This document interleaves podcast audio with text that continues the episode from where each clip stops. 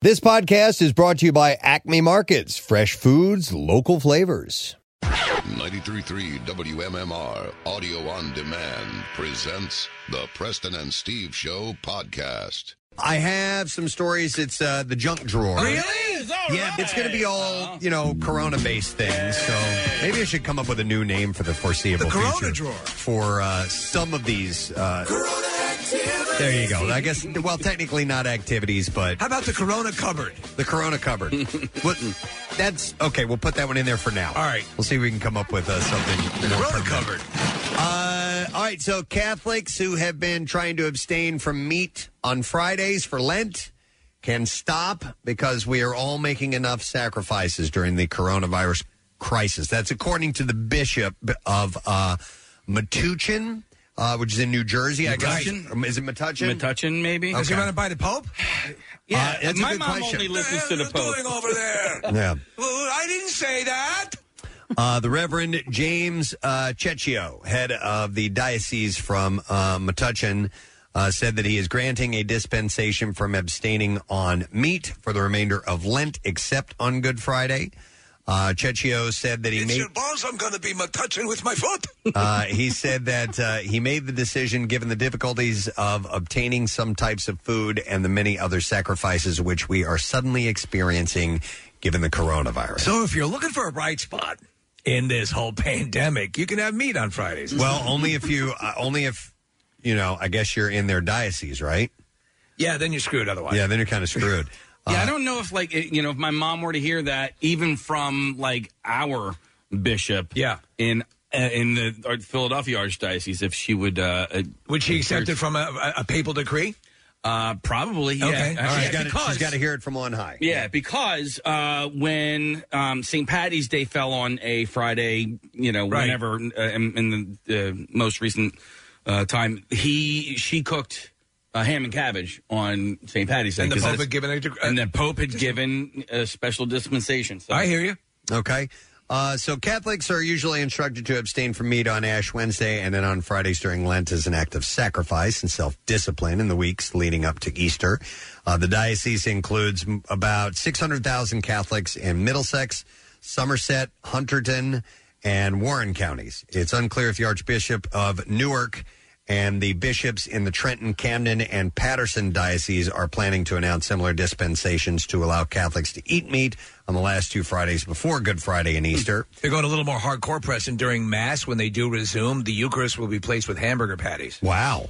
I mean, that's that's that going is the a other way. quantum leap in the other way. Sliders probably because they're smaller, Yeah, and they look more like Eucharist. Uh, New Jersey, I did not know this, has one of the highest percentage of Catholics in the nation. Really? Uh, yep, and the state And jug handles. Coincidence? and the five Yes. the state's five dioceses have made unprecedented decisions in recent weeks to cancel masses, postpone funerals and weddings, and encourage worshipers uh, to stay at home.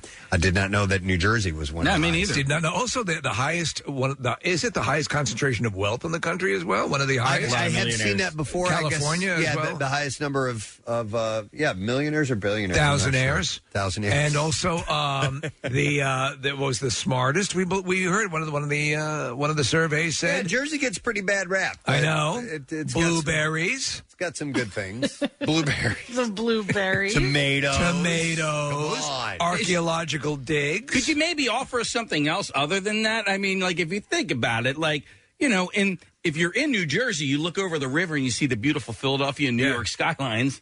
But when you're in New York, well, you look at Hoboken and Camden and you know all the like. So give what- us, What would you want? I, I don't take some of this wealth that you're talking about and sink it in. Give us some some high, high rises to look at or something. You don't need the high rises. You've, you've got the you've got the shore. You've got the beautiful farmland. Okay, and all Beautiful right. Camden Shore. Yeah.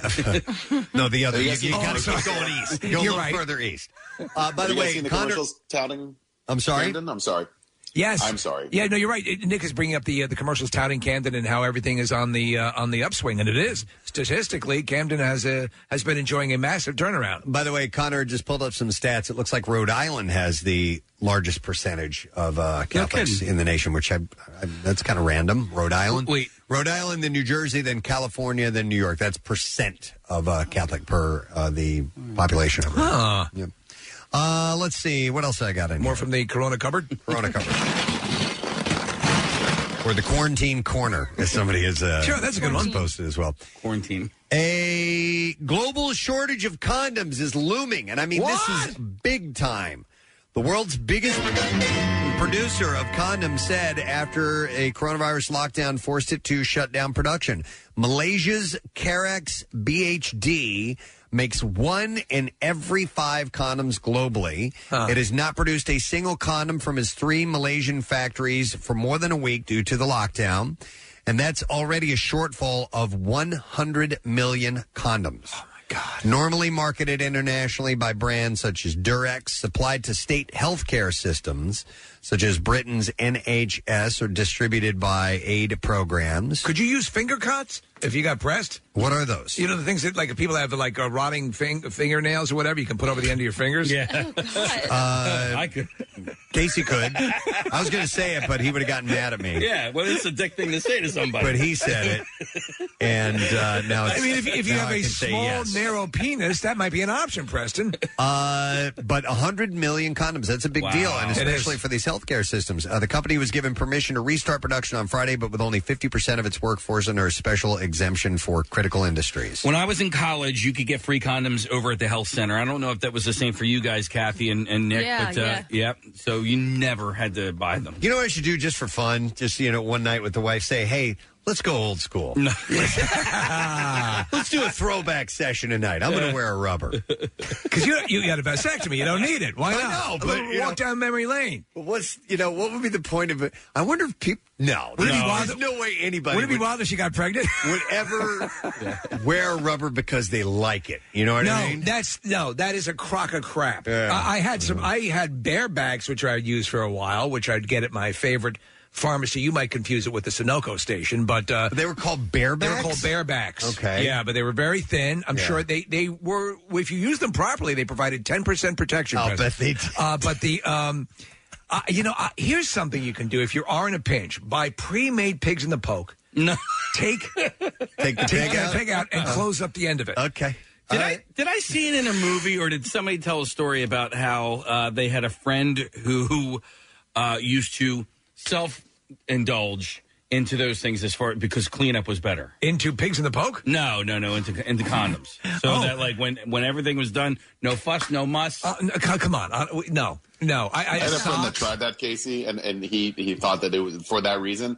Uh, and then he realized that uh, he was not getting the condoms for free, and that it cost him too much money every time he wanted to do that to have to wear a condom. Listen, besides, even if you have one of those on, and I remember the days of using that, you still need to do a little bit of tidying up when you take that thing Yes, off. you it's not do. like you. It's not like you take it off and go whistle clean. You know, like it, has, You like, gotta- it, like it has a pull tie at the Yeah, end, right? And you put it in with your regular trash. It's no, it's not worth the, the loss Honey, of sensation. Sex was wonderful and so cleanly. Yes. thanks you for not. Thanks for not dribbling on my duvet. Uh, so the chief executive, uh, Goh Miah Kiat, Yeah, I know. uh, said, "My concern is that for a lot of humanitarian programs deep down in Africa, the shortage will not just be two weeks or a month. That uh, shortage can run into months." Uh, Malaysia is Southeast Asia's worst affected country, by the way, with the, the cor- coronavirus. The lockdown is due to remain in place uh, for them until at least April 14th. Uh, the other major condom producing countries are China, where the coronavirus originated and led to widespread factory shutdowns, and India and Thailand, which are seeing infections spiking only now. So there'll probably be more shutdowns, which means less condoms.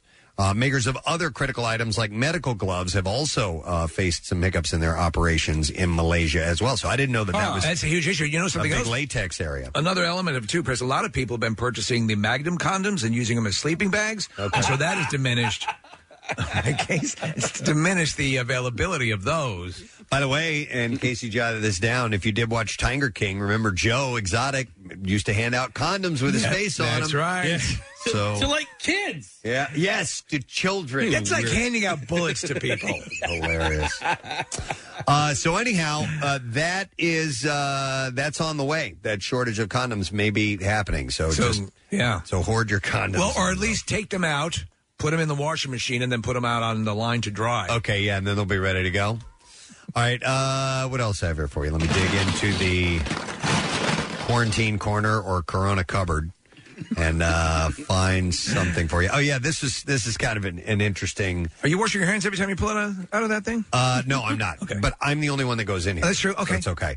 So, uh, Walmart's EVP, Executive Vice President of uh, Corporate Affairs, has stated that Walmart has been reporting an increase in the sales of tops, but not bottoms as far as clothing goes.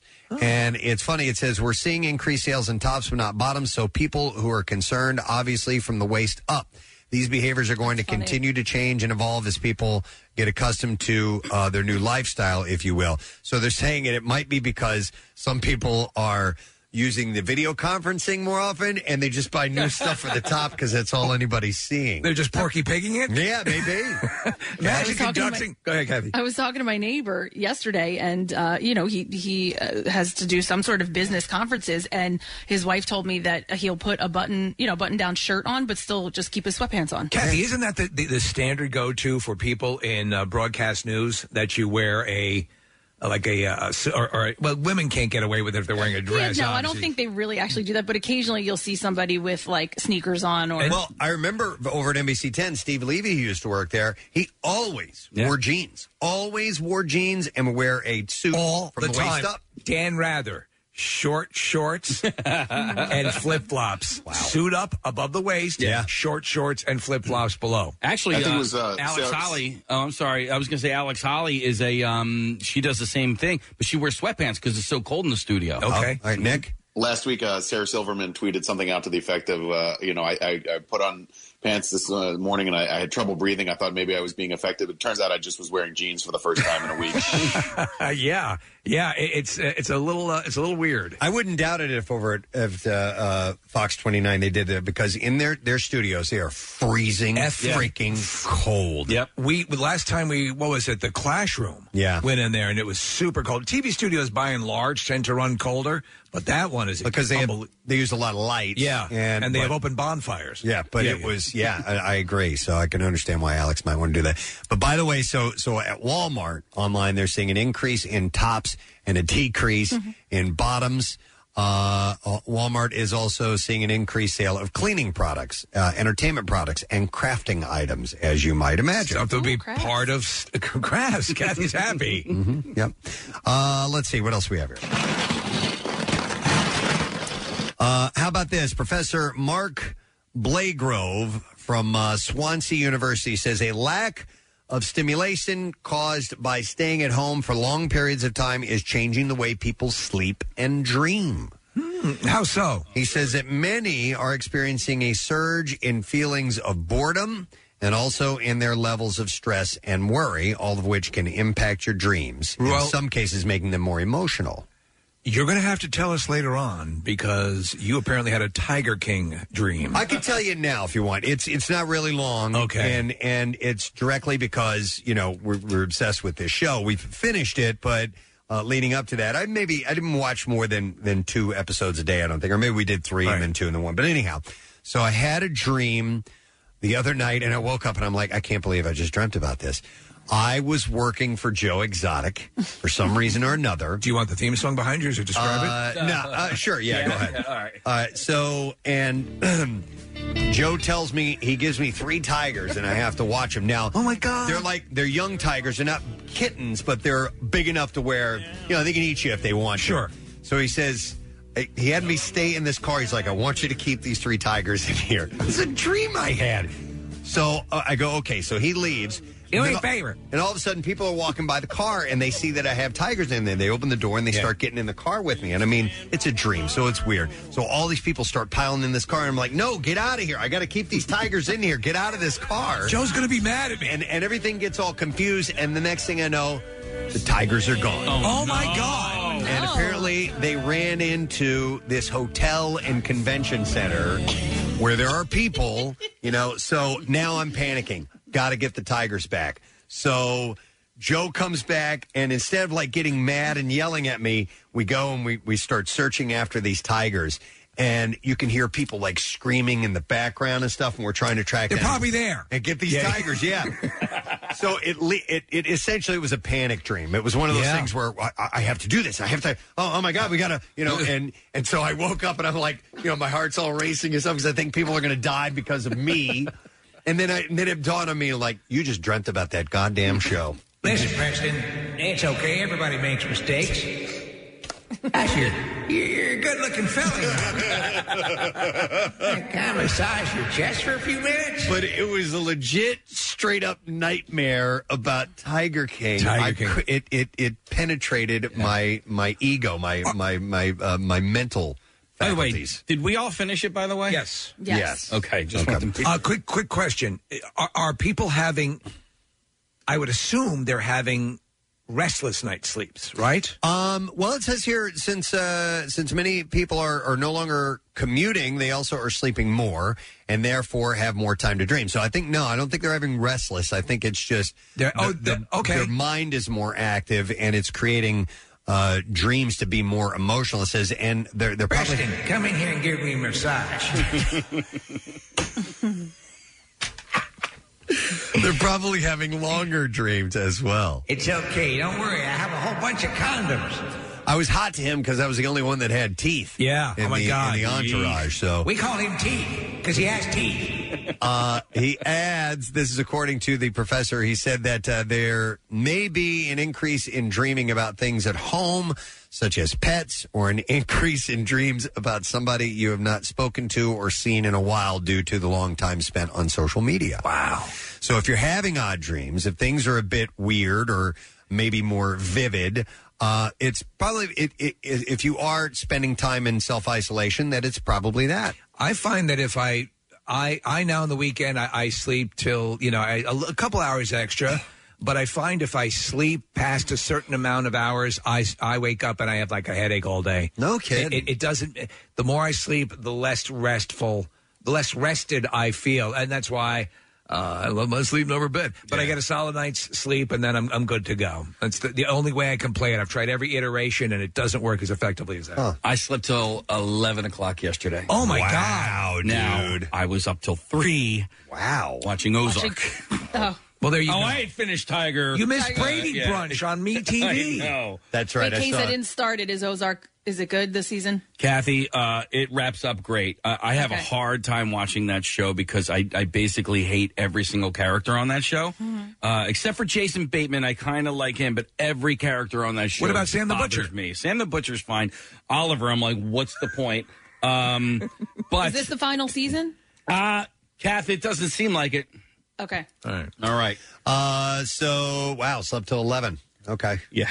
that's I uh, was up to, so I did that, and then I went to bed and I started watching Endgame. You know, so I have to watch Endgame to a certain point, and then I can fall asleep. So I was probably up to like four.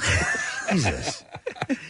so the whole sleeping to eleven thing, kind of, you know. Yeah, I, I it's not like You I needed slept it. in. Yeah, I think what slept you for do seven before you hours. go to bed, if you have like t- 10 minutes before you're going to go to sleep, put on something short like Endgame. right. right. All right. Uh, let me find something else to talk about. Then we're gonna have to take a break in just a moment. Uh, how about I, I'm doing all Corona related things. How about this? Yeah, I got it. do you have anything like uh, Ebola or leprosy? No, none of that for now. but Okay. We'll make sure we get back to that in, in due time.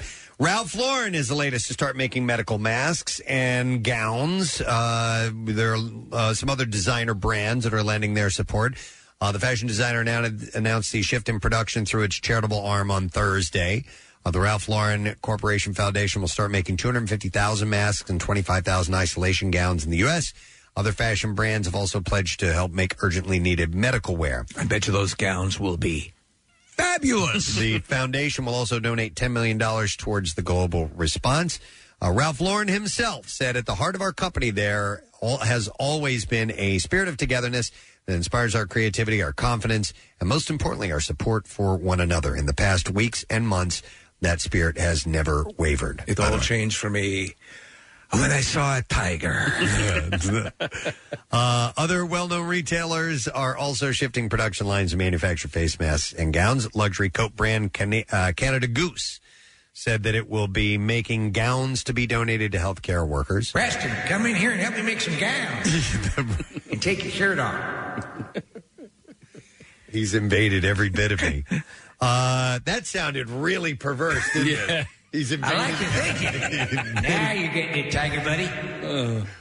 Uh, the production will start at two of its previously closed Canadian manufacturing facilities next week, with the initial goal of uh, producing scrubs and gowns. By the way, That's great. Yeah, and I think it was uh, who was it? Um, uh, some of the scents uh, are, are uh, like five cents and a penny. No, no, no, no. Oh, smells. Fifty cent. Yeah, are uh, or you know making hand sanitizer and stuff like that. So they're switching their productions. By the way, we need a lot of people had asked me about local the local distilleries that are making the hand sanitizer. Yeah. We, uh, we that information is is up online, is it not? It's pretty much everybody. Man. Yeah, I yeah. got yeah. I've started getting emails, and they're they're all doing that type of thing. Marissa, Yeah, I was actually just thinking while I was making coffee, I'm going to make a blog of all of the distilleries and breweries that are still open and doing takeout, There are- and the there are a ones that ton of have the the hand sanitizer. Thank you for that because there are a ton of them, and they're they they they're now pushing them up. If you've seen Preston on on TV, even chains and stuff are going to great lengths to establish how they're not touching things and so on and so forth. You can you can if you if you do have the resource to do it, help these businesses. So that'd be great if you could do that. That's awesome, Yeah, Marissa. and we have the shop local page, of course, which has tons of restaurants and all that good stuff. Yep. Yep. All right there for you. All right. Thank you. And that's all I'm going to reveal from Well the uh, Corona cupboard. You uh, you strangled Corona from a lemon this morning, and we have uh, several other things to get to. Love Preston and Steve and WMMR? Check out WMMR.com for more of everything that rocks. Steven Singer Jewelers is shipping fast and free as safely as possible. Whether celebrating life or just saying I love you, Steven Singer is there for you. I hate StevenSinger.com. Back with more of the Preston and Steve Show podcast. And now, Preston and Steve's news update with Kathy Romano. Today is Thursday, May 28th. Good morning, Kathy. Good morning. In the news this morning, a woman has been arrested in connection with a hit and run crash that left a young girl dead and her family members injured on Wednesday night in Philadelphia's Mayfair section. Police say the woman was behind the wheel of a truck and was driving at a tremendous speed when she struck a small SUV occupied by a grandmother, a mother, and her two daughters, ages three and seven. CPR had to be performed on the three year old who was eventually rushed to St. Christopher's Hospital for Children, where she was pronounced dead. A witness said a few blocks away at Frankford and Magee Avenues, the woman struck a different car occupied by two people and fled the scene. The witness followed the woman and called police as she struck another uh, st- struck the uh, small SUV and then landed on a parked car. She seemed to be intoxicated by some means, said Captain Johnny Walker with the Philadelphia Police Department. Police say the woman was taken to Nazareth Hospital for treatment and for blood tests. Her distraught boyfriend was seen uh, crying at the crash scene. The mother, grandmother, and seven-year-old sister were being treated for non-life-threatening injuries. The two people in the car in the first accident were being treated for minor injuries as well. The U.S. surpassed a jarring milestone Wednesday in the coronavirus pandemic 100,000 deaths. The number is the best estimate and most assuredly an undercount, but it represents the stark reality that more Americans have died from the virus than from the Vietnam and Korean wars combined. Worldwide, the virus has affected more than 5.6 million people and killed over 350,000 in the United States, having the most confirmed cases and deaths by far, according to the tally by John Hopkins University.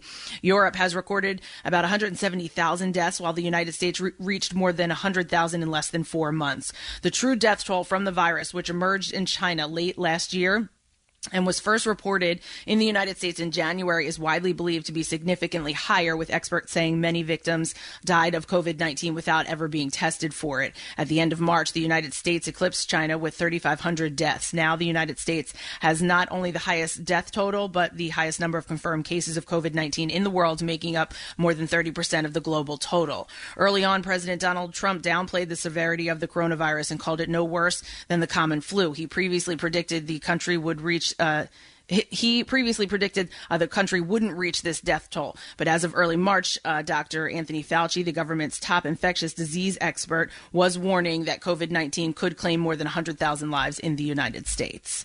Governor Tom Wolf says businesses can allow outdoor dining in the yellow phase of his reopening plan. On Wednesday, Wolf announced that beginning June 5th, restaurants and retail food service businesses located in counties uh, designated as being in the yellow phase are permitted to add dine in service in outdoor outdoor seating areas. In West Chester, soon the tables and chairs won't be confined to just the patios. This is pretty cool. Mayor uh, Dianne Herrin says the plan is to close several blocks of Gay Street and parts of Market Street to uh, for an open air market. Herrin says that uh, they're designing it uh, for restaurants, but however, they're going to allow retail outlets to be able to set up tents with their merchandise as well. All businesses must follow some restrictions, however. Uh, of course, everything comes with a restriction these days. Uh, indoor areas, including bar areas or restaurants and retail food service businesses, must be closed to customers except for through uh, through traffic. Non-bar seating in outdoor areas, uh, like counter seating that uh, that lines up, may be used uh, for the customers. The the counter seating lining up that's not allowed to be used. But if they, they have uh, tables and chairs in outdoor areas, that will be able to be used. Customers being served must be seated at a table, um, and the following are not permitted. So self-service food or drinks, obviously, condiments on tables. You actually have to ask for that now. Reusable menus are not being allowed, and refilling food or beverage containers that are brought in by customers. For counties that will enter the green phase on Friday, dine-in service and outdoor seating will both be allowed as long as the businesses follow these strict guidelines. In sports this morning. Pennsylvania's governor issued an order that could possibly allow the Eagles to return to practice as early as next week, but that's far from guaranteed to happen in that time span. Governor Tom Wolf on Wednesday issued an order that will allow professional sports teams in Pennsylvania to return to practice or to play without fans in attendance if their county is in the yellow or green phases of the reopening from COVID 19 precautions. Philadelphia is expected to move from red to yellow on June 5th, so that's the absolute earliest the Eagles could return to practice at the Novacare complex under state rule. However, this order doesn't guarantee the Eagles will return to practice as soon as the state allows. By NFL rule, the Eagles won't be allowed to practice until all 32 teams are allowed. The Major League Baseball Players Association expects to counter MLB's economic proposal by the end of the week with a plan that includes more than 100 games and a guarantee of full prorated salaries for the 2020 season. Sources familiar with the union discussion told ESPN. The disagreement over economics has ratcheted up in recent days after the league's first proposal Tuesday irritated players. Players essentially pledged to ignore the league's proposal and instead offer one of their own. MLB's proposal called for pay reductions on top of players' already prorated salaries, which would be scaled to reflect the number of games played. And finally, the NBA continues to carefully move toward a return to games, likely with 16 or more likely 20 teams in Orlando at the Walt Disney World Resort Complex, shifting away from bringing all 30 teams to Florida. Expect players to report in mid July, with games now looking like they would start uh, in late July to early August, allowing more time for the league to get medical and testing protocols and equipment in place. And that's what I have for you this morning. Thank you, Kathy. So, in the best of Preston and Steve this morning, a jam packed morning, we've got the Just Saying Institute, the Legion of Doom, the Bizarre File, the Hollywood Trash, and right now, Michael Giacchino checks in with the show. Hey, I have a question. This sad music that you're playing, is this from Lost? No. Oh, I have that. Okay, because I was going to say it, it's a perfect setup uh, for our next guest, but I, I don't know what this is. I mean, we use it all the time. Don't worry about Don't it. I, worry I about it. have other music. I have other music. I'm going to play this instead. We need something upbeat uh, to bring our next guest on board. Uh, It's he, a pandemic party. he has he has written the music for more films that you love than I can even. Then you can shake a stick at. Than I can shake a stick at. and I can sit here and roll through the credits of. But the, you know they're Incredibles. We always play this when he comes on because it's so iconic and so cool. But and not only has he done these great things, from what I understand, I was watching an Instagram uh, live video with him the other day. I think he has. Five films that he's working on next year. Wow. Or is He's it in the next year? I'm not sure. He's got some time now. Please welcome Mr. Michael Giacchino to the program. Good morning, Michael. Hello, are you doing? We're good. How are you holding up, man? I'm still trying to wake up. It's dark outside. I know. I know. We appreciate the early rising. It's already Sunday here in Philadelphia. I think that's how it works, right? I, I don't know what the, the, the time I difference don't is. know what day it is anymore. Does it even matter? Well, actually, Preston actually has gone to the um, to the length of uh, announcing the actual day m- many times throughout the morning because people do tend to lose track now. So, Yeah. uh, yeah, it is Friday. Yes. I've just been like in this weird space of like it. I'm. It's like living on a desert island in some way. You know, you just don't. It is what it is. It is. Yeah. But again, and we say this, it will end, and then it'll be back to business as usual. And, and to Preston's uh, intro, how many scores are you currently working on? Oh, uh, well, I do have five movies next year. I have. I have no movies this year and five movies next year. And I thought, oh, well, I'm going to take a break now. But now that I'm home, I'm like, well, I might as well start working on some of those movies now Yeah. So I've been talking to the directors, I've been reading the scripts, and I've been coming up with ideas and themes and things. Like the other day, I was working on Jurassic World. Um, so that's I'm sure you know that way I'm at least ahead of the game. Can I- might as well. Can I tell you something? I got into such a Michael Giacchino Jurassic World uh, loop. I, I the, you know, I have the soundtrack, and, and there's a one in particular theme that uh, is used in the movie. I like at the end when the of the uh, when the T Rex steps up on top of the building and looks Oh, yeah. out. Yep, so yep. that theme is so beautiful. Oh, thank you. Uh, it is, and, I, and it's, I just find it incredibly inspiring, and it's just wonderful. So those, and that's your gift, man. That you can, you know, just do the the, the that sound, to that that, that progression, uh, make me well up with tears. It's a wonderful. You know what we will do when, when, when this is all over? We will go to the top of a building in Philadelphia, and you can stand up there, and we will film this, and we will put put that music behind it. and I will wear a T Rex costume when I do it. All right, they're all the rage right now. They're all the rage. Preston, you know, Can we, can we commit to doing that right now? uh, it is a done deal, sir. It would be my pleasure. Yes, Okay, absolutely. let's do that. hey, Michael, with that, with that, you know, 'cause as soon as Steve mentioned it, you knew immediately the uh, the part of the film and the, and the piece of music that he's Yeah. talking about. Ha, have, do you, you know, because I know that some musicians and, and they cherish their their songs. They're their babies. They're their children of sorts. They're they're from their creative uh, womb, if you will. Have you? Have, do you ever, like years later, look at a project and go, you know, I wish I would have done this with that piece of music instead. E- Every day. That's why I don't listen to any of my own music. Really? Like then I would just spend this. I would just be in this loop of, oh man, I really screwed that up. Well, because you, you, you, the other day I was watching that Instagram uh, video you were doing with a uh, he, he's a composer who is uh, did Oh, um, Alex. Hamilton, yeah, Alex. Yeah. Yep. Uh, and you had said at the top, you said, "Yeah, Alex helped me out with some really bad songs that I wrote." well, exactly. I, you know, it was fun. Well, you want to know this? Did I tell you the story about those songs? no, d- do tell. The story, those songs, you know, for months, Brad Bird had been, who was directing uh, Incredibles, he had been telling me, listen, we have these songs that are going to be, the characters are going to actually sing each other's theme songs in this one scene, you know, so uh, you need to write these theme songs for Mr. Incredible, Frozone, and Mrs. Incredible. And I was like, okay, yeah, I'll get to that, I'll get to that.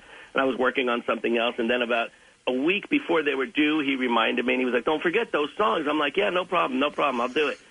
And then literally the morning that they were due, I woke up and I was like, holy crap, I never wrote those songs. I, I, they were going to record them that afternoon. They were going to record like Sam Jackson singing or something. And I, I remember getting up at like six in the morning, running out here. It was actually the last time I got up when it was dark, probably. And uh, and I came running up here, and in about an hour and a half, I wrote all three of the songs, and then I did demos of them, and I I uh, just sang them for Brad so that the the actors had a guideline. And I sent them in that morning, and I was like, "Oh my god, I can't believe." But sometimes I think like when you're forced to do something, it, maybe it comes out better. I, I I believe that at least don't for some second guess. people, there there. I think a little bit of pressure, even sometimes a lot of bit, a lot of pressure, will allow you the freedom of saying, "What the f? Let's just do it," and uh, and that might help. Sometimes, of course, it could end in disaster, but I think I think pressure's a good thing. It's not bad. Yeah, but yeah. Generally, I don't listen to my stuff because it just ends up putting me into this place of like listening too much to. Well, if, if enough years and years have passed, I might listen to it and go, "Oh, did I wait? Did I write that? Wow, I used to be good."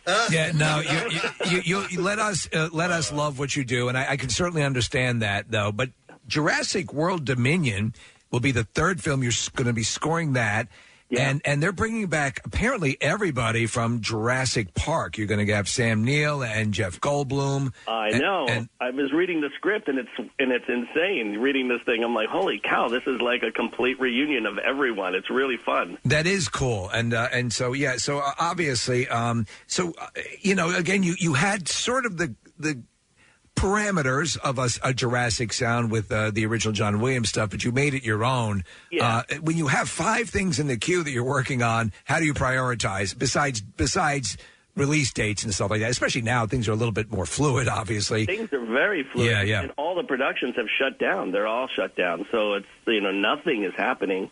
So right now, I don't know what's going to come out when or where or how or anything. But I, you know, one thing I am sure of, they're going to come out at some point. Yeah. It's just a matter of I, I we just all waiting through this to see what happens. I think it, it can break. And let me get your take on this. I think it can break a number of different ways. And obviously, uh, there's nobody in the world that's saying this is not going to pass. And, and Dr. Uh, Fauci has said that he, he believes it's really it's exhibiting um, sort of a seasonal flu aspect. So whatever, by hook or crook, will get it, will this will diminish. But I think people are going to be biting at the bit to get out, and you may see a real explosion. You know, once people feel comfortable at the theaters again. Yes. Oh, absolutely. People are going to just want. I haven't been in, in inside this long. In uh, I can't even tell you. You know, I mean, Yeah. I, I, I mean, I love going out at night for dinners. I love seeing my friends, being with my kids, doing all of these things. And when you're just sort of forced not to do it. Uh, however, I will say the one nice, the one silver lining of this has been that uh, my office is much cleaner. Mhm. Same same thing. My house. Yep. It, it took a pandemic to get us to clean up the house finally. Yeah, exactly. And that shed out back of my office that I kept talking about for years, saying, one day I'm going to clear that thing out. It's cleared out. Oh, Michael! After the bubonic plague, the planet was spotless. It was. A, it was the cleanest you could eat off the floor. it was amazing. Now, have you have you been practicing your drums, Michael, during this time? Yes, and as I as I tweeted to you the other day, I was practicing my drums. I have graduated from awful to meh. Oh, congratulations! Awful to meh. Baby Yeah, I made it to meh. So I, I, I and I feel very proud about this. I'm very proud about this. You know, it's so funny because I, you know, I the, usually the only time that I play drums, I play generally once a year for a week out in the desert at this arts festival, Burning Man. Yeah. And so my friend and I, uh, we go to this thing, and then uh, we play for people. And I'm, you know, whatever. I don't know what it is. It's the I get, I get by. But when I was sitting here and I'm playing along with actual real drummers, like in, you know, David Bowie's band and all of this, and I'm just like trying to keep up with these guys. I'm like, God, I am terrible. I am just awful. And then I watch, you know, uh, Preston do his thing online, and I'm like, wow, you're you're a really good drummer, and I'm and I'm terrible. I need some lessons here. Uh, well, yep. I can I can hook you up. We can we can definitely work on something Pres- together. Preston's actually immersed, and just this happened uh, uh, pre-pandemic uh, that uh, you just sort of rekindled your love Yeah. of drumming. Well, I- I- injury sort of. I injured my shoulder and I can't play golf anymore. So Really? I've, I've yeah. So I've dove into uh, deep into the drums. I joined. There's a there's a great website. I'm not going to just sit here and just plug away, but it's called Drumeo, and it's a it's a wonderful online resource to learn uh, your skills as a drummer. So I've been really hunkering down and working on the basics and trying to really give myself a firm base uh, to continue to to grow as a, as a musician. It's, Wow, well, you sound great. You were doing great, and when and and put it, in- you know, when you played along with that little um, Chinese girl yes. Singing, she's so beautiful. She's Oh, just it's like- wonderful. Is that, is that one of the most beautiful things you've ever seen? It's- Precious is the word that comes to mind every time I watch it. Michael had tweeted it out. I showed it to Casey. I'm like, Casey, I'm going to have a hard time not crying while I play this for you. It's so sweet. It's so wonderful. And I noticed it. There was it was just her and a guitar. There was no accompaniment to it. And I was like, you know what? It needs a little. It needs a little bossa nova mm-hmm. rhythm to it. And it was perfect. Oh my you. god, it was so good. So how are you guys doing? Like, what do you? Do we, how many of you are in the studio right now? Yeah, Uh, we have uh, it's Preston, Stephen, Casey in the studio. Uh-huh. Nick and Marissa and Kathy are at home, and they can hear you and they can chime in as oh, well. Yeah, yeah, Nick. No, no, I know Nick. Nick. Nick's at home on the sofa in a sweatpants. I Yes, he is. yeah, yeah, that's accurate. That's that's He- hundred percent tried to accurate. make- he tried to make up for it by wearing some sort of tie and then sweatpants, and I'm feeling like, Yeah. you know what? Stay home. We don't just, just stay there. It's better for everybody. Yeah, but it's it's been an uh, an interesting you know week and a half of of uh, broadcasting, but um, uh, we're making it work and we're still having fun. I think that's the important part of it all. There's Well, there's it's- there's no it's- reason not to, right? And it's great. No, I'm glad that you guys are doing this. You know, I've been, my parents obviously are down there in South Jersey, just across the river from you guys. So, hello, mom and dad. How are you doing? and uh, they're hunkered down, and everyone should be. And it's just, it's a bit of a scary time for everyone right now. You know what? Go but, ahead. But there's there's been there's there's great moments of creativity and, and entertainment that has come out of. it. That's why I was watching your Instagram uh, uh, uh, video the other day, and then some of some of your other friends like Kirk Thatcher had one the other day, and I thought that was a lot of fun. Yeah, I'm doing another one today, actually, this afternoon, uh, with a friend of mine, Trader Brandon. He's like a tiki expert. Oh, ah, and, and he is actually Wow. Trader Brandon is amazing. Look him up on Instagram, and he he's just incredible. He's a great website, but he's a not only a tiki expert, but he's also in charge of like um, you know Trader Sam's at Disneyland and Disney World. That's at that famous tiki bar. He was in charge of dressing that, making it look the way it is. Wow. Okay. Um, he actually helped me with my office. He helped me. You know, this guy is he's awesome and just the nicest person in the world. So he and I are going to do one of those Instagram live things this afternoon. Um, and that's actually been fun. Like I had never used Instagram Live or done anything like that. So I'm like, I'm like, well, let's just give this a sh- shot and see what this is like. And then the next thing you know, you're connected with people in Iran and Indonesia and all over the world, and you're talking to these people, and it's a pretty incredible experience, you know, connecting that way. It's uh, Well, Michael, you were flawless because at the beginning you're sitting there staring. I was like, uh, I don't know what I'm doing. Uh, I'm trying to get him on. Uh, I know. I said, I thought, I thought, I said, this is just going to be a series of me trying to get this to work. Yeah. Uh, it'll look like you know your parents trying to program the VCR. Totally. Yeah, yeah. How do you get this? Uh, I'm trying to get the home box office to work. Yeah. Uh, remember, you- when home by, oh, how's the the freaking box won't work?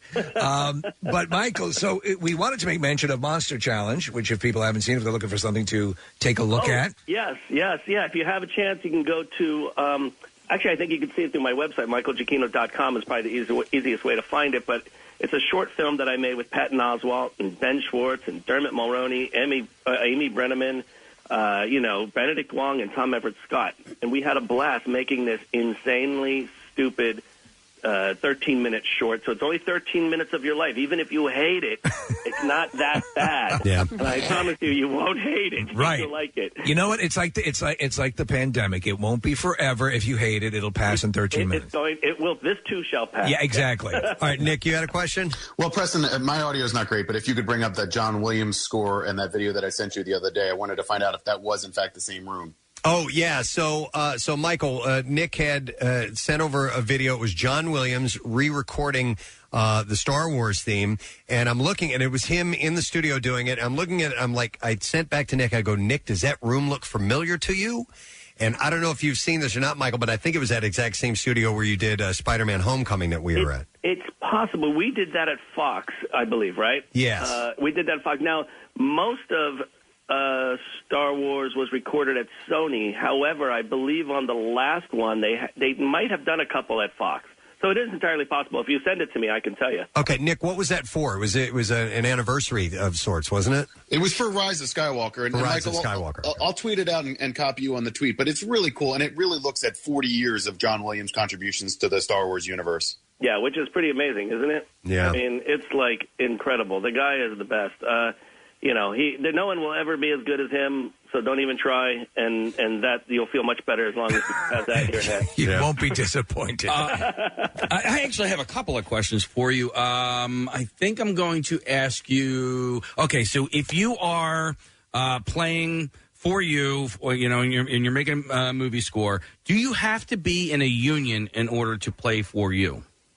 Uh, it depends on the film. It depends on the film that we're doing and where we're recording it. If we're recording it here in L.A. and it's a union film, then yeah, you have to be in the musicians union to play. Okay, so like SAG wouldn't get that done. Uh, no, it's it's the AFM.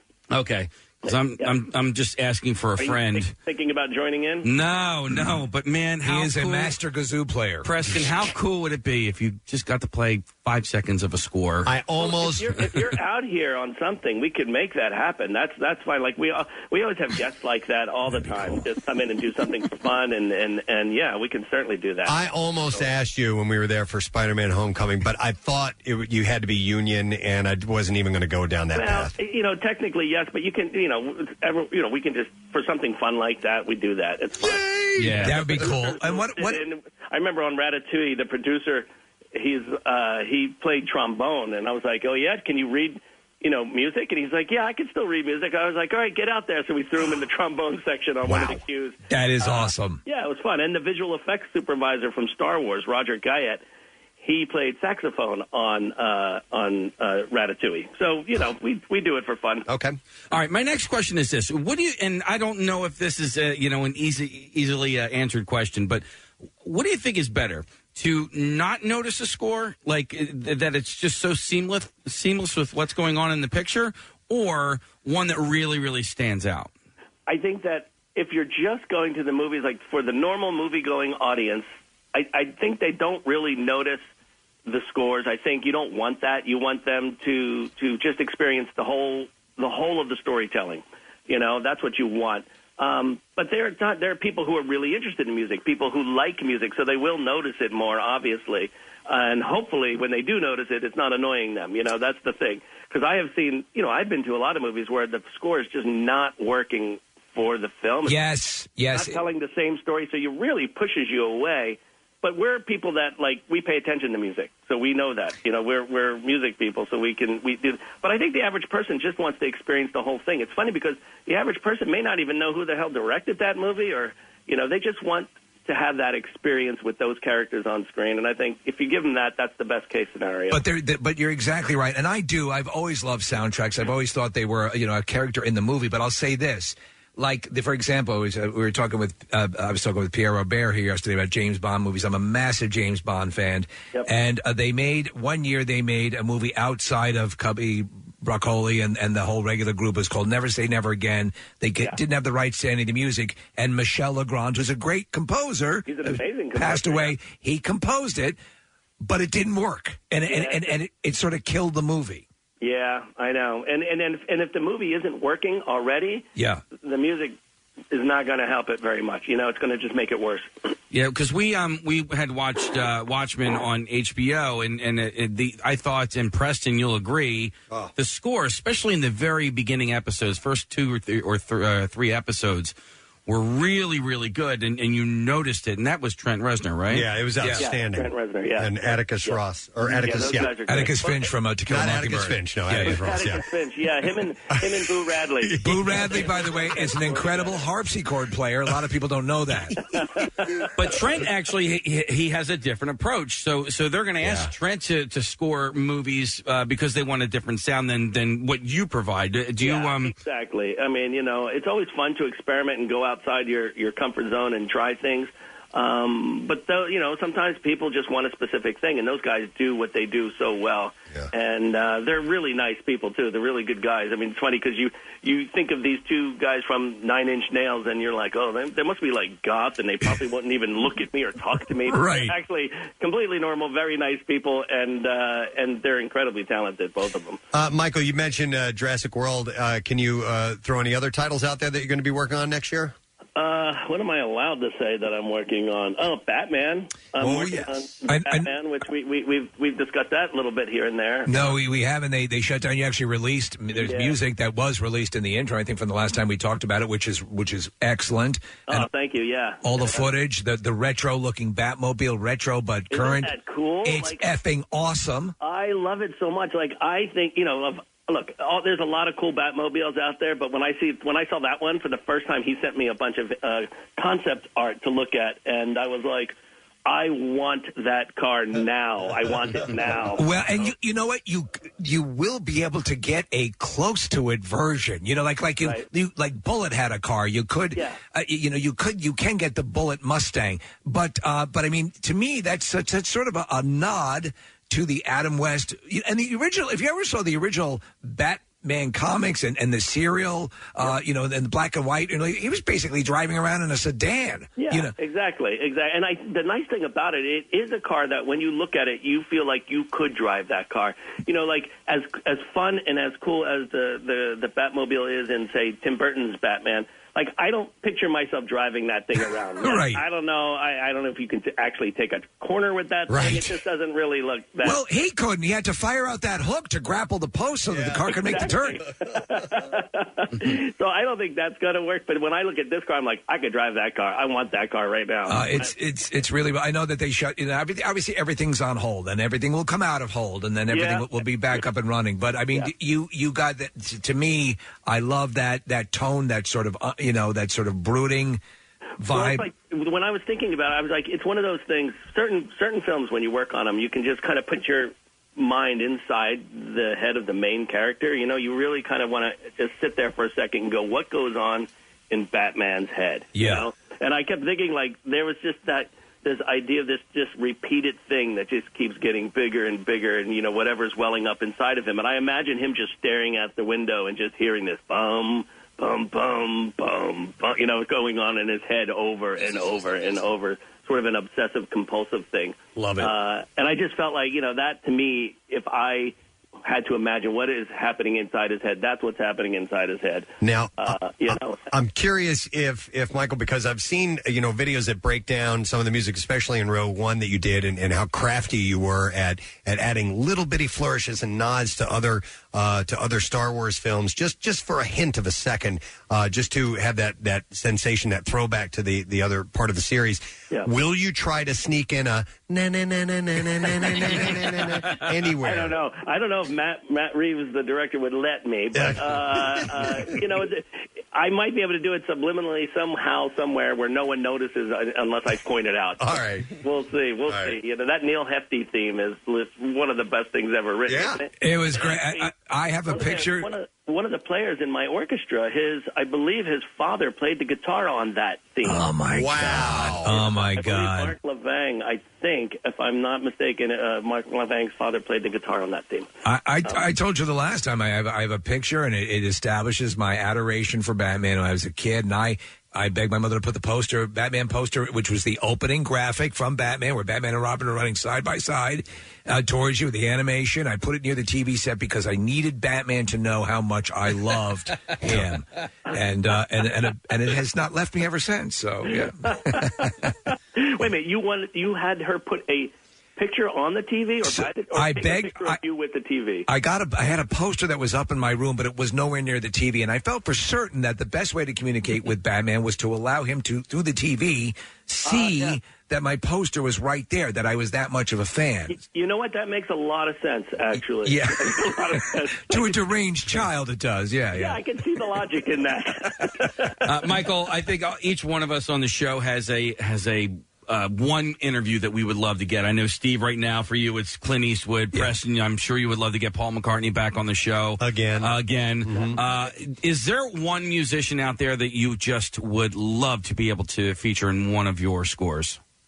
Um, well, man, I, I think it'd be so much fun to work with Paul McCartney. Actually, I mean, I I've been lucky, really lucky, lucky, lucky to be able to do that on occasion with him, and um, there's something that we're talking about working on together again which wow. Blast. And I, I, you know, I, I get to work with a lot of great musicians. You know who I worked with, who I absolutely love, is Mike uh, McCready from Pearl Jam. Wow, no kidding. They have a new album out today.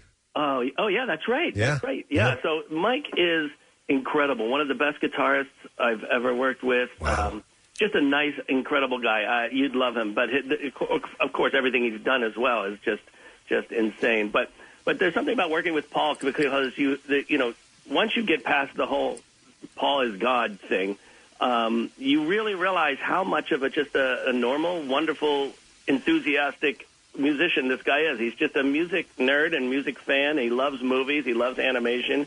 He's just this guy that you can, you guys would just have a great, and you have, I, I think, at one point you cut, you talked to him, right? Yes. Yeah. Yeah, uh, he's just a great guy. Just Yeah. really fun, and and it's. I remember one of the things he was.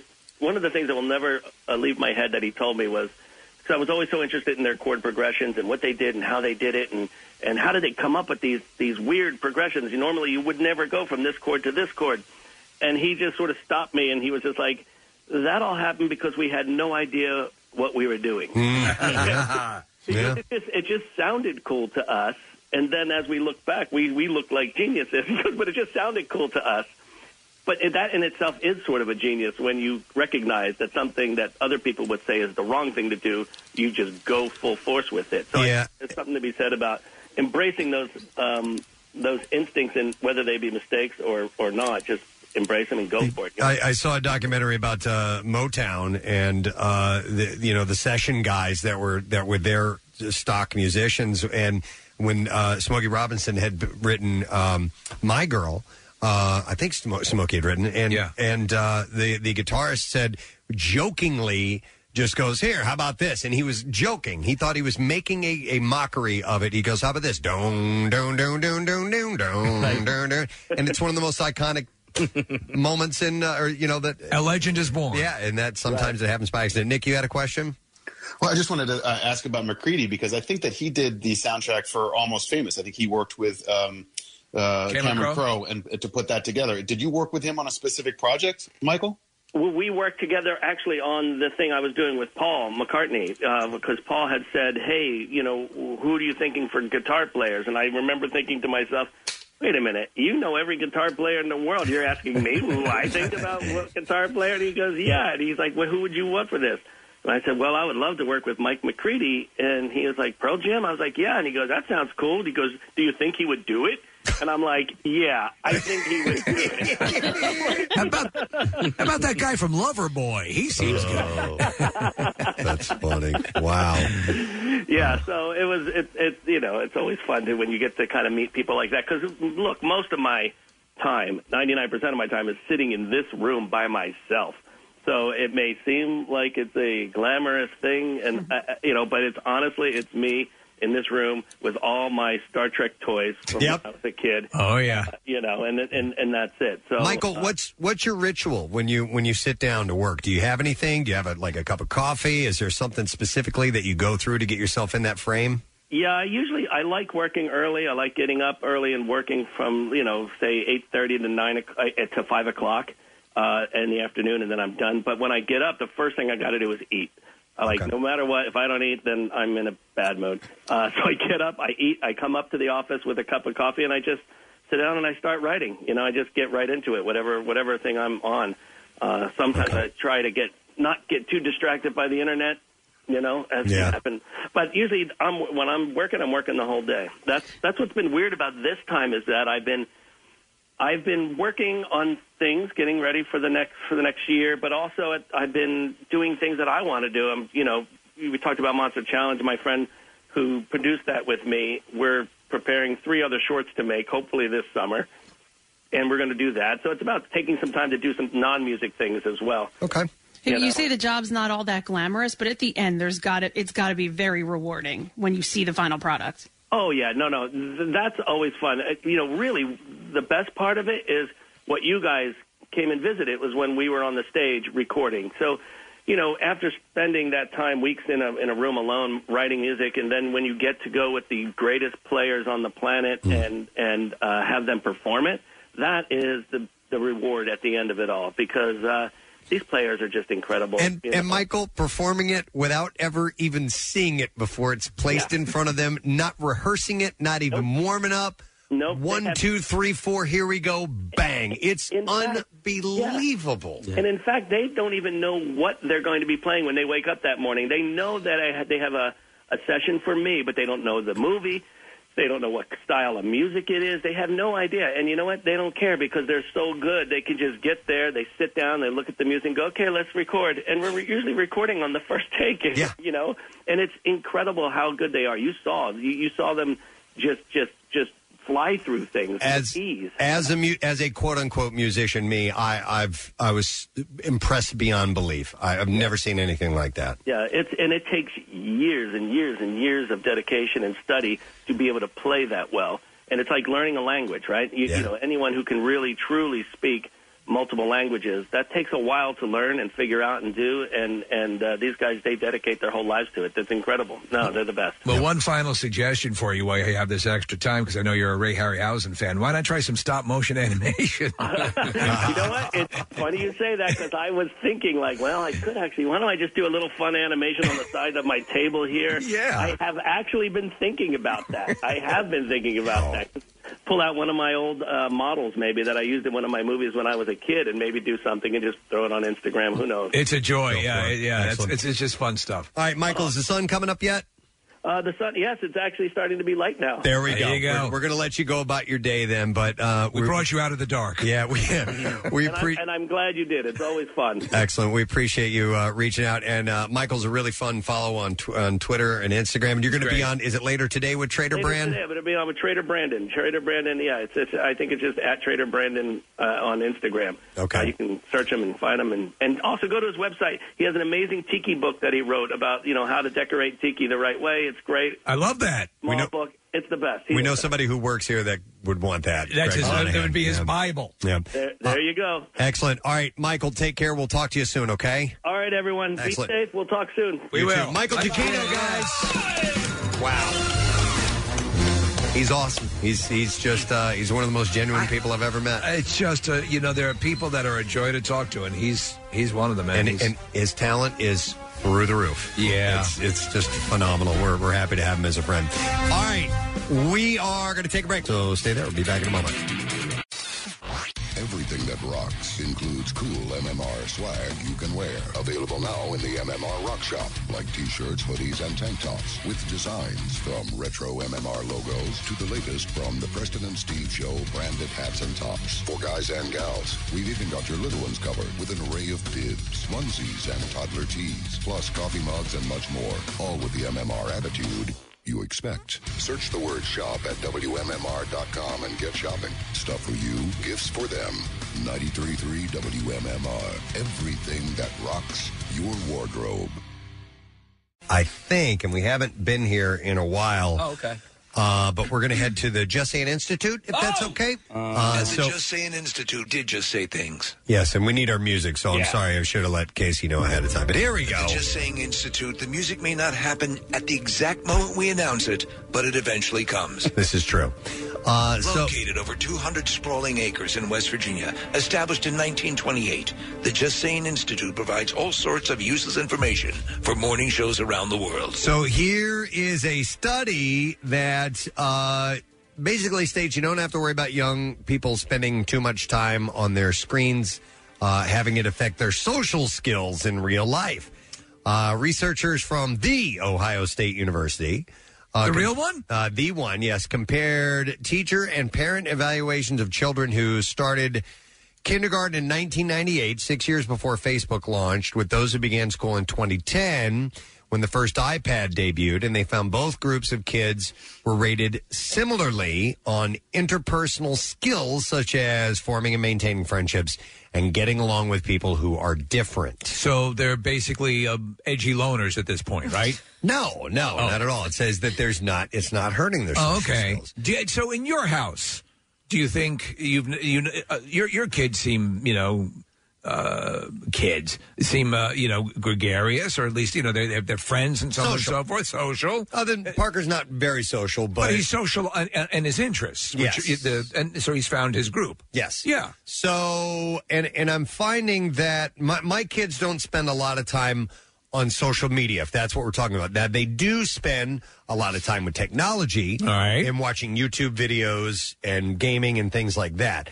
Uh, they're not really on social media that much, but is the focus of this just uh, just says- online in general or social media specifically? It says technology, uh, and and it talks about the the launch of Facebook and when the first iPad debuted. So I think it's kind of an overall spending time with devices. All right. Okay. So and and my kids do spend a lot of time with devices, but it's mainly watching videos uh, Yes. along those lines. So uh, there's a little bit of socializing that does take place. Uh, but for the most part, it's kind of their own entertainment. So, but they still manage to be social and all. Yeah, every time I pass my son as he's playing on the, the PS4, I say, "Who He you tells you you're in the company of greatness. Yes. he goes, Dad, I'm clapping cheeks right now. All right, cool. Clapping cheeks. That's my new favorite one, bro. And what, what does it mean, bro? Like kicking ass. Okay. Yeah, I, I'm, dude, I'm, I'm Clapping totally, cheeks. totally clapping cheeks right now. Um, yeah, so I can't wait to actually use that in conversation. But uh, but when I your, your, your kid is Vince Vaughn. Dude, I love him so much. Yeah. He's so funny. Um, but when I pass him, I say, "Who you hanging out with?" You Yeah, know, because yeah.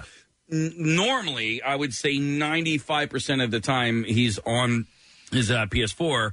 He's playing with classmates, All or, right. you know, friends or whatever. So there is socializing going on. Yep. So yeah, so it says that they've they rated similar with kids in the past uh, as, as far as forming and maintaining friendships and getting along with people who are different. They also rated similarly on self control. For example, the ability to uh, regulate their temper. Uh, the study author said overall, we found very little evidence that the time spent on screens was hurting social skills for most children. There is a tendency for every generation at my age to start to have concerns about the younger generation, and it's an old story. You remember My parents television and tell, my yeah. parents always get. it. Would you get off that telegraph?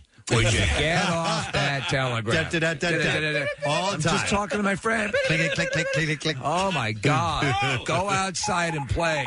Though you have incredibly muscular fingers. Steven! I'm sorry, Mom. Get off of that machine. That's you know, so I'm, I'm a little older. All right. Well, anyhow, don't worry about it affecting too much. Now, that doesn't mean everybody is the same. There's no, some people are. I mean, some kids are stark raving lunatics. Yeah, and they well, they might uh, you know spend a little too much time uh, on their screens. And then before you know it, you're selling body parts in India. All right, so clapping cheeks is also like banging, I guess. I don't know. Let's go to DJ because he's got a comment. Hey, DJ, how you doing? Hey guys, I love you like Dr. Mike. Ah, I love that ya. phrase. Love ya. Love ya. All right, DJ, you wanted to comment on uh, clapping cheeks?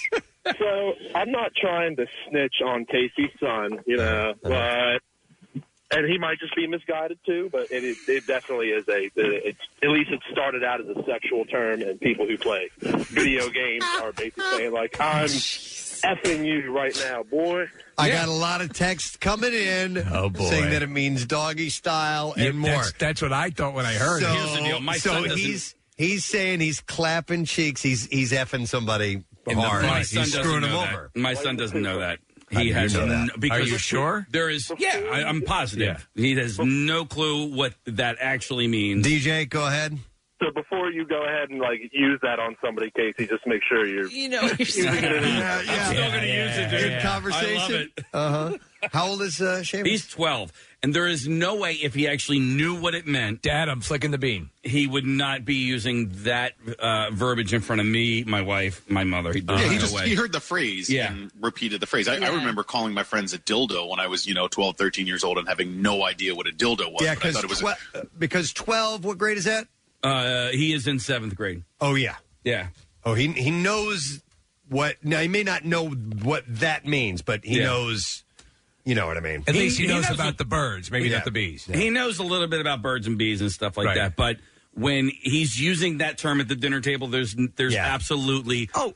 Po- I'm positive. I think you're- I think there's you're- you're no right. way he knows exactly what he's saying right to there. Nick's point, I Yeah. remember saying things that I had no idea what they meant, but they were they were profane, and I, we've talked about this many times before. When the when you would say as a kid something sucked, Yeah. Yeah. or, or you know, scum was always you know, scumbag was you know a, a condom, Yeah. uh, and and uh, and and sucked meant what you would assume the likely progression would be. Which I always found it funny because when uh, I- who made uh, in the in the WWE suck it? Oh, oh, uh, Who was is that? that is that John Cena? Uh, I'm, I'm not sure, but but suck it that Yeah, whole thing. yeah. I'm like, really? I mean, that means that means oral. Yeah, yeah, is yeah. what that means. Yeah. And, Yeah. and all the kids were saying it, so you know they may not fully understand. So I know what you're saying, Yeah. Casey. But that actually, that's hilarious. It is. I love that. That That's is so great. hilarious. Clapping cheeks. Clapping cheeks.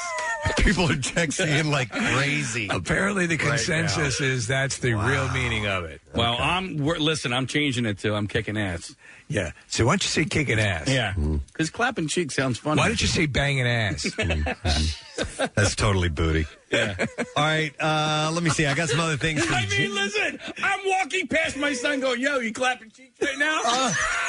Oh shoot! Oh no! Dad, I got yeah, him. just spread- like you and mom. I got him spread and I'm pounding away. oh my god! Wow. Wow. Okay, Right off. Um, Back to the Just Saying Institute. it's from Better Off Yes, Dead. it is. Okay.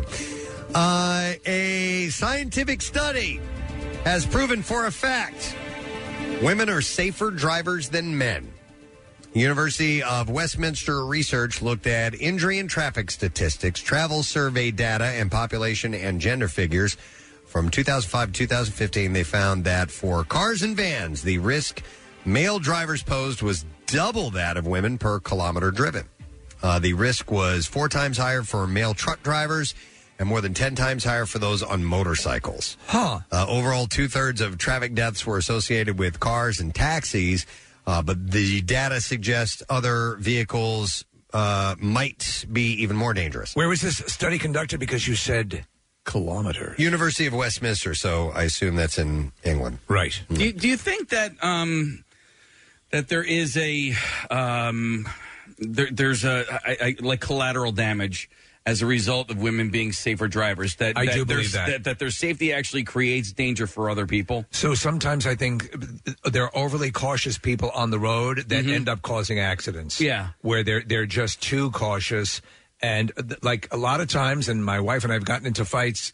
You know, s- uh, sometimes I'll pull up to an intersection after someone has already pulled up to an intersection. Yeah. and they're waving you through because they're going to make a uh, a left or whatever. It's like, and I purposely ignore them. I like because then you get into that game where you start to move and then they start to move, and it's like just follow the rules Follow of the, the road. rules. Whoever and got we'll there all be- first. you're you have the right of way. Exactly. Go. Yeah. But I would think that that's what this means. That it's just people that are following the rules, not overly cautious people that might be causing accidents, like people who are just reckless. Yeah. Uh, but Typical it's woman. Uh, but it is saying I'm gonna dive through my computer and strangle you, boy. It is saying that uh, that women are safer drivers per the numbers, per the statistics. So, according to kilometers driven. Yes, exactly. Uh, so the researchers suggest And they also drive on the left side. policymakers consider policies to increase gender balance in occupations that substantially involve driving, uh, given the greater likelihood that other road users will be killed uh, if men rather than women are driving or riding. They're looking at rules in London right now that will mandate you having at least one woman in the car when you go traveling, no matter what. Interesting. Uh, well, this kind of shoots off of, of that a little bit. You're going to shoot? I'm not going to shoot. You just shot. Can my announcers tell everybody that Preston's not going to shoot, but we return to the Just Saying Institute for more illuminating information. Uh, the lockdown is having at least one good effect, and uh, part of it does have to do with uh, traffic. Uh, NASA satellite data shows a 30% reduction in atmospheric nitrogen, di- nitrogen dioxide pollution in the northeastern U.S. Uh, NASA's Aura satellite measures the concentrations of atmospheric nitrogen oxide, which is mainly emitted from burning fossil fuels, and the generation of electricity, which is a good indicator of human activity.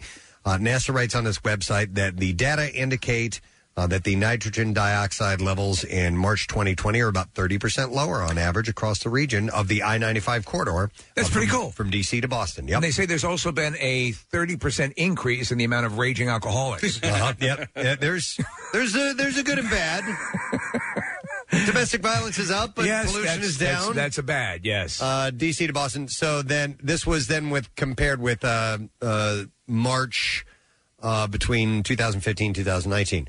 Uh, they also noted a drop in the nitrogen dioxide concentration over California earlier last week, and we had spoken to a couple of people out in LA, and they were like, "You can visibly see a the- difference there. you can see the LA skyline. and it's wild when when it when you can't see because I've been there when you Yeah, when that well, when the smog hangs. the smog uh, is there. It's, It's like ridiculous. wow, this is really weird. So they're seeing a um, uh, a disappearance of that. So that's pretty cool. Always You looking think- for the positive. Um, that will go. Do you It'll think go away. I mean, but like, how quickly will it be? Like immediately quickly. erased? Pretty Okay. quick, I would yeah. imagine. Yeah, yeah. All right. Uh, what else? How about More we? for the Just Saying Institute. We'll, we'll stay. Located over 200 sprawling acres in West Virginia. We'll stay. Founded in 1928 by Dr. Gupta Sagwik. Gupta Sagwik. It sounds more You're not Italian, going to be doesn't able to it? remember that one. I don't know. We'll see. I wanted to give it a sort of an international flavor. So this keys a little bit off of uh, the uh, the lockdown, the uh, the quarantine. Yes. Uh, Walmart CEO Doug McMillon says that people are starting to need a haircut. So you're starting to see more beard trimmers and hair color uh, being sold. He said it's interesting to watch the dynamic play out. People have also started buying things like puzzles and games to pass time. We've talked about this in isolation. And there's another story that I had that ties in this. Is it's not from the JSI. I wonder how many people are just um, taking a regular, they're trimmers. Yeah. And you know, I, I, I, oh, you think we'll see more more crew cuts or more tight cuts? Yeah. just because a trimmer can get it done I've, I've easier. been, I have clippers in my house, and I've been trying to talk my son into shaving each other's heads, you Right. know, and he's just not having it right now. I I have and and what I hate when when my hair because I wear my hair a little bit long, Right. not not long long, but I do have a, a full head of hair.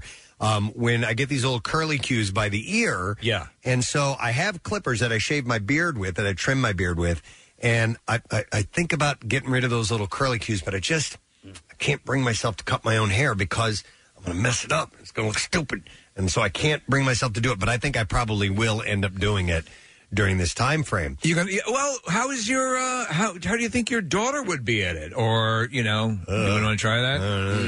my hair, man. You guys have heard uh, that there are speakeasy like hair salons Well, now? here, so I brought this up. Kansas, Out of Kansas City, there's a story uh, from a, a few, and I'm sure it echoes all around the uh, uh, the country. But hairstylists are urging people to stop asking them to risk their license by cutting customers' hair because Ah. it's flat out illegal right now. So here's a, a, a out of Kansas City. Michelle Faris says, uh, "If I go to cut someone else's hair someplace that I'm not registered to at to do business at, it's breaking the law." Um, so you're hearing of, of speakeasies of sorts. Mm-hmm. How? But they people do that anyway, you know. So You're I think that uh, the people who have like their uh, in-home salons are just booming right now because they can really do whatever they want. Yeah, I, I, the, the, a person I used to go to had her salon in her condo, and it was a it was a room set up just like that with the chair, the sink, Yeah. all the, all the stuff. Yeah. It was like you walked into a one room hair salon. So what's the story? I, I, is she I still guess open? maybe legally you can do that, but I don't think you. I don't think you can unless you have unless it's considered a business. okay. All so right. no, you you can't. You, yeah, you have to have some sort of um, certification to do that. Now, i- is the way to go just to go with something you know is illegal? Uh, For example, hire a hooker to come over and cut your hair. You could do that. That's a good idea, or an assassin. No, no, no, no, no, not down there. Up here on top. Hey, um, I mean, what is stopping me from? Listen, I, I'm friends with my uh, hairstylist. What's what's stopping me from having her come over to my house and cutting my hair in my driveway or my, Nothing my is- back deck? Can I get in trouble for that? Well, no, no, but you're you're asked. You're right. The the the, the ask Social is that distancing. we yes, social distancing, and that we they're sort of- asking that you don't ask them because then they're you know they're feeling obligated because maybe you're a friend or or whatever. And That they Is would it illegal? and do it. Probably not. Is it irresponsible? Absolutely. Yeah, so that's part of it. So you have to you got to weigh those two things. Jace keeps saying to me, he's like, "Why is my hair so long?" I'm Really? like, the hair salons are closed, buddy. Are you thinking about maybe at some point giving in and Buzzing giving it? No, because I buzzed his hair um, a couple of years ago, and he cried. He Wow. thought it was the worst haircut in the world. He, yep. But oh, you I- do all those arts and crafts. It was bad. He he cried and he said he said to me, "Don't ever do that again." And I said, "Okay." So he doesn't want to buzz it, and I don't know how to do anything else other than that. Well, my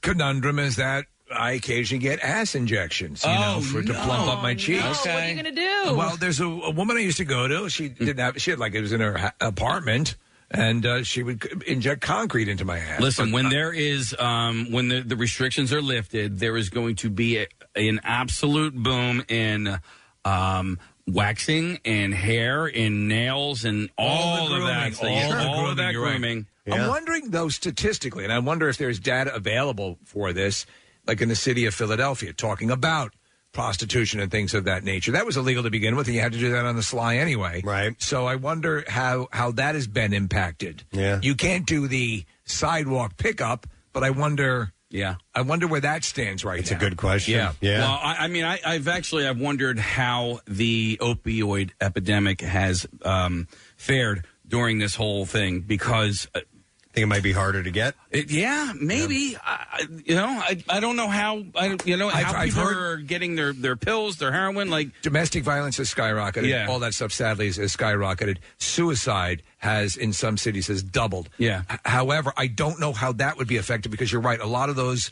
deals are are struck on street yeah, corners. I want to say I thought I saw a headline. I didn't read the article, so don't take this, you know, as Yeah. as ver- as, uh, as Bible. Bible, but uh, but I thought I saw that it might be kind of cutting back on it a little bit, like Casey's Well, indicating. for, for just general accessibility, right? Yeah. You'd have to go. You'd have to take greater steps to acquire.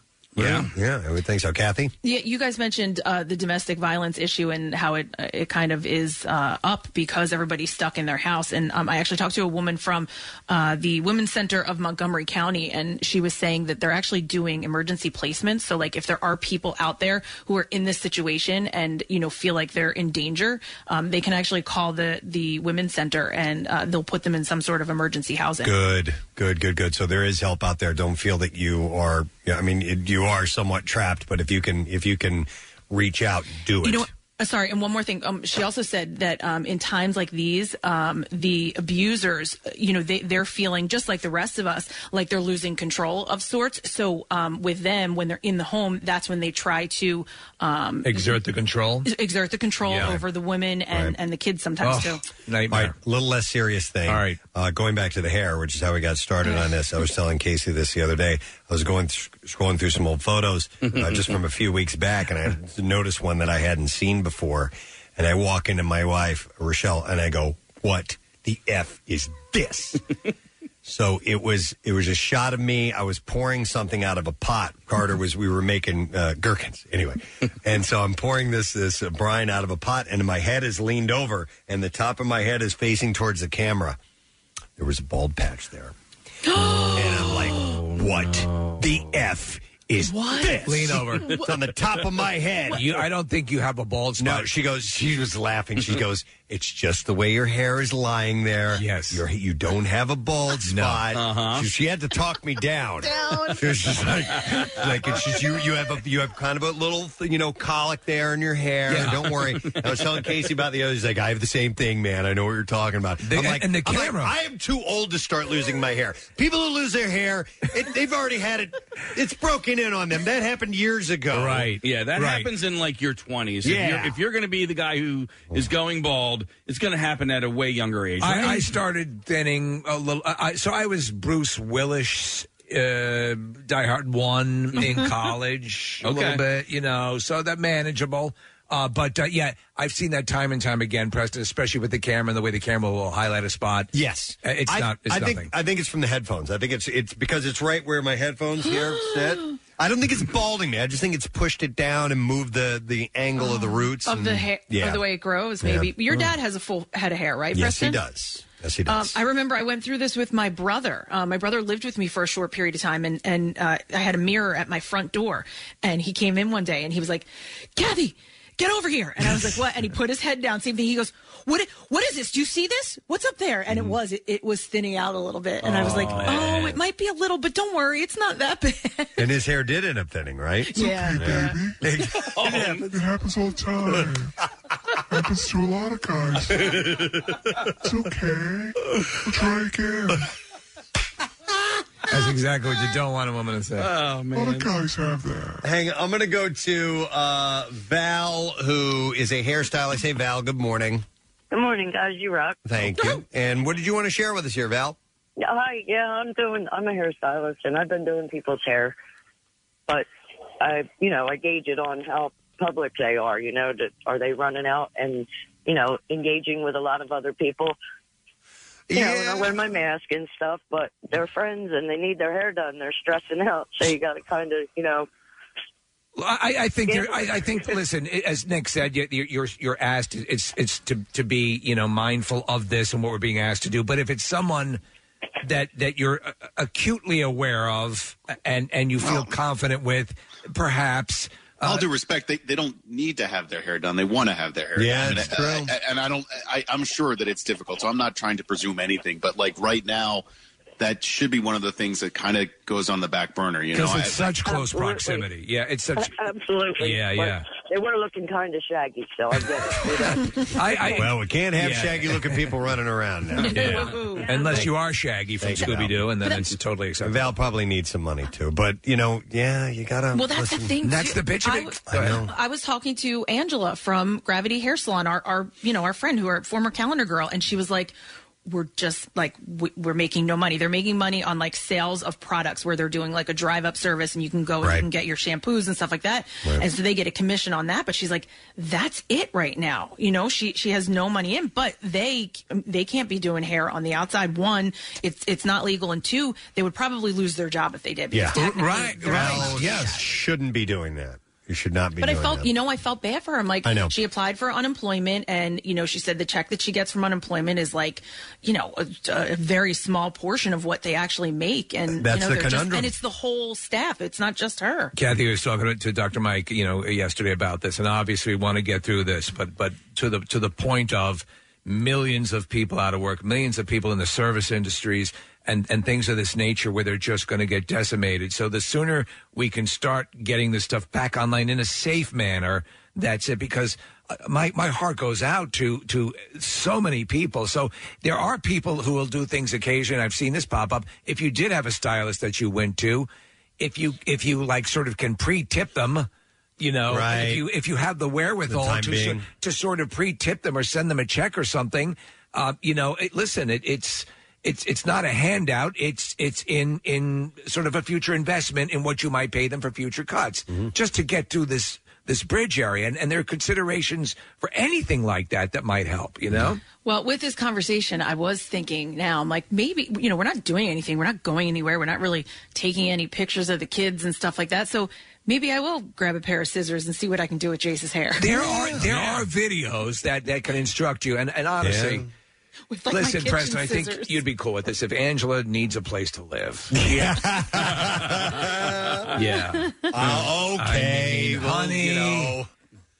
Look, don't be thrown off. I know she's very pretty, but She it's can a sleep in friend. my bed. Mm. Yeah, Yeah, I mean, uh, listen, we probably have the same hours. Right, right, We'll right. do like a white line down the middle. So, but but some stylists are saying, "Don't ask me ask. to do it." Yeah. So here's uh, it puts them in a bad place, and I think it creates also a fear that when everything returns to normal, they'll they'll have people who are pissed at them for not doing it, and they'll lose business. Here's another woman in Kansas City. That's where I got this story out of a Kansas City newspaper. She said uh, she posted a message on her Instagram because she owns a salon. She said, asking a hairstylist to do your hair right now when it's clearly prohibited is like asking a doctor friend to write you a random prescription for narcotics. I'm not going to lose my license or go to jail for you. Sorry. Please respect my profession and my career and know that I'd never ask the same of you. So that's one of those things that, you know, we didn't really consider going into this. Well, it, it, listen, in the next few months, I'm supposed to get a colonoscopy, but I'm sure there's a YouTube video. Yeah. Right. Yeah. Uh, Somebody you know, can do that right? for you. You can- you can make ends meet. If Yeah. my wife has a pen light and a melon bowler, can't she do the same thing? Nick Murphy has a bunch of different kinds of cameras. Yeah, there's got to be something we can find in there. All right. Uh, so anyhow, that's all we have time for in the Just Saying Institute. We'll take a break. They put right back. In these difficult times, MMR reminds you social distancing doesn't mean you can't still be social. Good morning, my neighbors! Connect with us on your favorite social media platform today. After all, since we're going to be here a while, let's make the best of it together, but safely. Because we don't know where your timeline has been. Oh my god. 93.3 WMMR. Everything that rocks. Well, we're excited about uh, this next interview. Yeah. Uh, this is really cool, especially if you're a long time uh, Flyers fan. You're really going to enjoy uh, hearing our next guest. And they are calling from far and away exotic locations like Sweden, Canada, and Haverford. yes, it's amazing. Uh, no, we're really we're really stoked, and these guys are getting back together uh, for a good cause, uh, and we're going to tell you a little bit about that. But they have been known as the Legion of Doom. We are going to bring them on one at a time and try to conference them, and hopefully all this stuff works together. Uh, so let's start far away and move closer to home. That makes sense. good to you? Okay. Yeah. So let's uh, let's welcome, ladies and gentlemen, number 19 from the Philadelphia Flyers, member of the Legion of Doom, calling all the way from Sweden this morning. Michael Renberg is on the line. Michael, good morning, sir. Good morning. It's not morning here. We're in, we're we got noon here in Sweden. I didn't even think about that. You're right. So you are you're in Stockholm, Michael. Yes, I'm in Stockholm right now. Yeah. Listen, we uh, it's so cool that you you took the time uh, to give us a call. We're gonna we're gonna get all three of you on together in just a moment. When's the last time the three of you guys have had a chance to speak uh, at the same time together? Well, I actually we met each other I that long ago, and uh, it's always uh, a pleasure to um, to see those guys again. That's excellent. Wow. Uh, so we're gonna we're gonna bring them on one at a time. So let's get uh, let's move on to uh, we're going to Toronto right now, and uh, tropical Toronto, tropical Toronto, Canada. uh, but we've had him on the program before. We've had uh, we actually had a, a little odd moment with Casey. We did. We, won't relive it. We don't need to relive it right now. Please welcome number eighty-eight, Eric Lindros. Eric, good morning. Oh. No, wrong phone line. Oh, you went to Hang on, LeClair. John. Hang on. All right. I'm sorry. Do it again. Eric Lindros. Eric, are you there? I am. I'm sorry, man. I hit I hit John's button. Now he's sitting there going, "What? Did, what's going on?" You went to go with tropical, and that was happening. yeah, yeah, exactly, exactly. How you doing, Eric? We're well, thank you. How are you guys? We're doing great, man. We're excited that uh, that you guys uh, wanted to, to you know have this reunion on our show, and uh, we're going to find out more about the All In Challenge and, and all that good stuff. But uh, how you holding up amidst, uh, uh, amongst uh, all the weirdness that's going on in the world right now? It is strange. It is uh, all new, uh, all new times, and uh, no, overall, I think we're doing quite well, and uh, uh, it's uh, it's scary. It, it really is. So, uh, hopefully, we can battle through this, and uh, and there'll be brighter, brighter skies ahead. Well, then let's uh, let's focus on the on the good thing, and that's the reunion of you three guys on the air. So please welcome the third member, number ten from the Legion of Doom. Now we have in Haverford, Pennsylvania, John LeClair. Hey, John. Hey guys, how are you? We're doing good, man. Thanks for coming on this morning. No, happy to. Hey, what what's what's the weather like in Haverford? Yeah, it this must be morning? beautiful there. Yeah. Open the window. It's nice out today. We're looking at a picture of the three of you guys together here, John. It looks like you're in the locker room. Uh, when was the last time uh, the three of you were, were physically all together? Um, I think it was last February. Uh, Oh, really? Together. Yeah, um, and uh, you know it's been nice. The last uh, five or six years, we've been able to kind of catch up. You know, once a year, once every two years, and uh, uh, it's good. Um, I see, obviously, I see Eric a little bit more than that. Yeah. Um, Eric and I run into each other because we're in the same continent, other than uh, than uh, Michael. But uh, it's great when Michael gets a chance to come over. It's always uh, it's always good seeing him. You know what, E- Eric? In the uh, in in the history of the NHL, I don't ever remember uh, the, the the fascination with with a group of three guys. You hear about you know guys that work to, great together over the years. It was usually a pair of people. Uh, and and there certainly have been great lines uh, that have that have worked together, offensive lines in the uh, in in the history of the league. But what what is it about uh, the the the staying power and the three that made all uh, other than the scoring and all that? uh, We ju- we're just fascinated. Still to this day, all these years later, of the, the connection that you guys had together. Any explanation that, that you can shed light on? I think we just like we like to play. Uh, we really love deep down and deep down at the heart of anything. If if you're going to succeed, I think you really have to love what you're doing. And and all three of us uh, love to come to the rink. We love to uh, uh, to be there for one another. You know, not everyone's going to be at the top of the gram- game every night, and and, and each of us were, were uh, could rely on the others to uh, to pick things up. And, and and off the ice, we got along great as well. Um, our our personalities worked uh, worked well, and and uh, um, you know we're, we've been friends. We'll be friends for uh, forever. Hey, Michael, did uh, were people in Sweden aware of the Legion of Doom? Yeah, very much so. Um, um, at- at that time, the NHL really was uh, beginning to be really popular, uh, and right now it's it's huge here. Um, but back when I was a kid, we didn't really get to see the NHL that much. But around the 90s, uh, you know, people start to um, have the channels so they could see NHL on TV. So at that time when we got together, NHL were starting to to to be um, a big thing in Sweden. John, do you uh, do you remember that point, or was there a point when you all sort of, or perhaps just you alone, thought, "Okay, there's something here with these guys"? Um, for me, it was you know right away. Um, when I got traded here, uh, I got a you know I got the best job in the world. I got put on the line with those two guys, and uh, I think um, our first game was kind of so-so, but then after that we uh, we kind of clicked, played an afternoon game on- on a Saturday in, in Jersey, and uh, we had a real good game, and it just kind of never stopped from there. It just kept building and building. Now, you, you, you came into being during a, it was, it was a truncated season, right? Because of because of a lockout, correct? Yeah, yeah. Um, I got traded like nine games into a, a shortened season. We played, um, I'm not sure how many games, maybe 50 games that year or something. Um, but yeah, I came over here in February. It was only like 10 games into the season, and uh, you know things took off from there. Uh, I want to ask about um, your earlier days, John. Uh, I, I want to ask about what your first job was when you were a teenager. I'm kidding about that question. That was an inside joke. Um, but um, listen, obviously, you guys were dominant. You know, probably at a very early age. But I, I'm looking at where you grew up, and you grew up in St. Albans City. Now, I, for some reason, took a week's vacation in Alburgh, Vermont Don't ask me why I chose Alburgh over Burlington or Shelburne or any of the other nicer cities. But there's there's not a whole lot going on up there. So like, I mean, how dominant were you? Because you know, Could you have picked a more isolated town? I know. I well, listen. I wanted I wanted a house on Lake Champlain. Yeah, Albert just got electricity about three years ago. You're- you're Electricity. kind of That, that's your impression of Vermont. I mean, it's. I was actually nervous going to bed because I was like, this is like maybe a town where like serial killers live. It was it was that isolated and and but I wanted I just wanted to rent a house that was on the lake. And Alburgh was was the place, and I because I had gotten to the rentals a little too late and stuff like that. But it is so isolated up there, and I was just wondering how you know the you know the hockey community was up there. Did you have to go down to Burlington to play, or or what was your situation?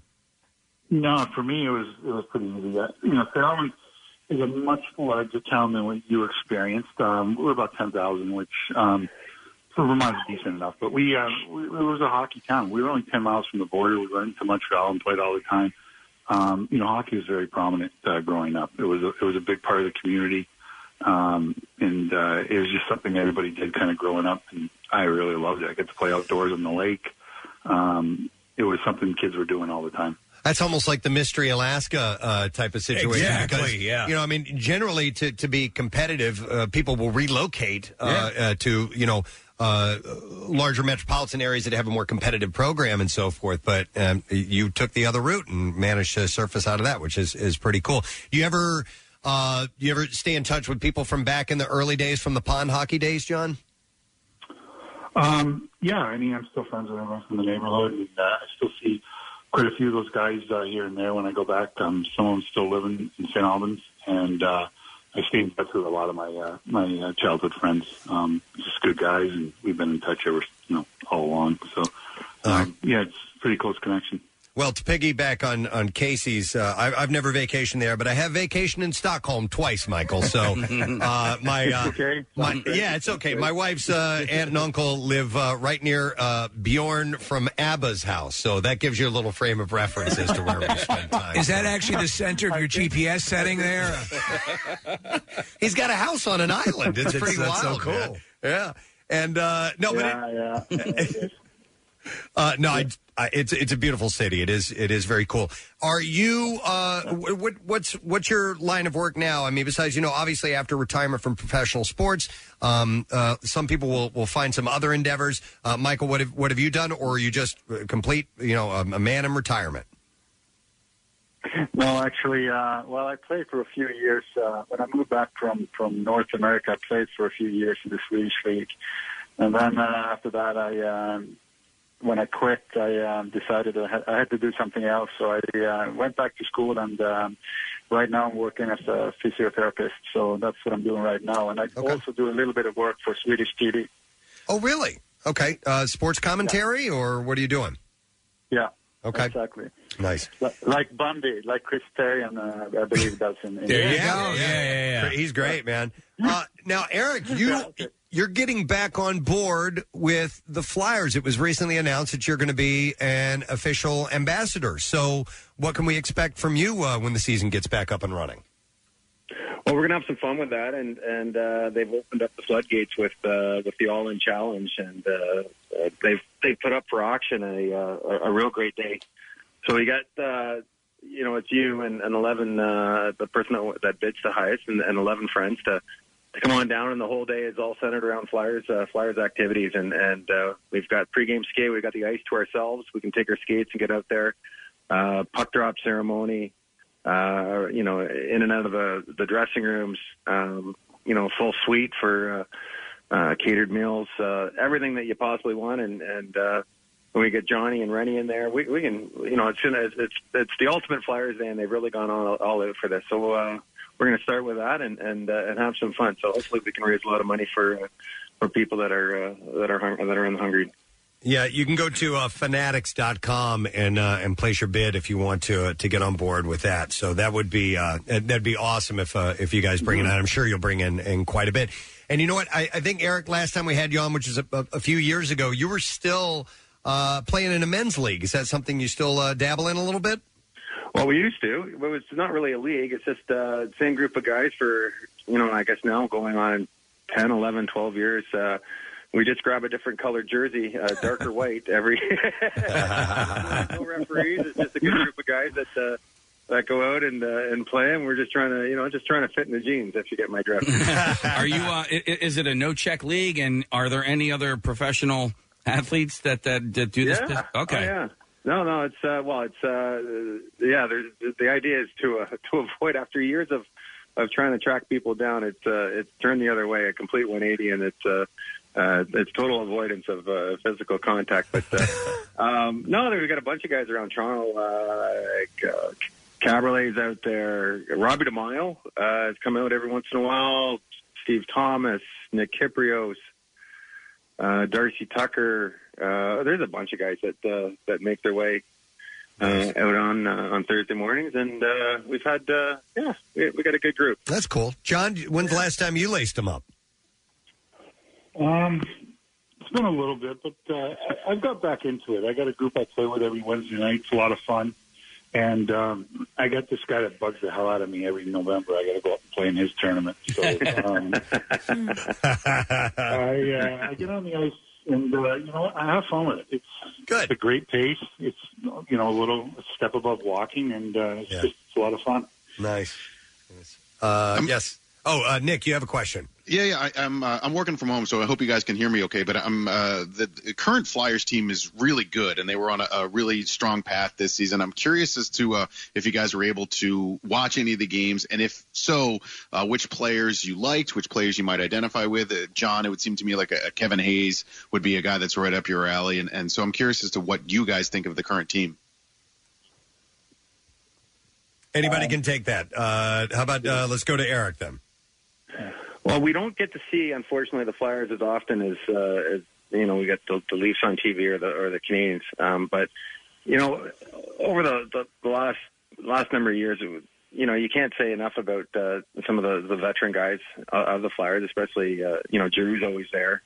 Uh, Voracek's played uh, played well, but uh, you know, Konecny, uh, and then you, you bring in uh, really good goaltending with uh, with Carter Hart. Um, you know, just a, a real. It's too bad that the, it it had to, you know, the season ended because I th- I thought there was going to be a real push in the playoffs, and and you never know what was going to happen with the uh, with the goaltending that they were getting.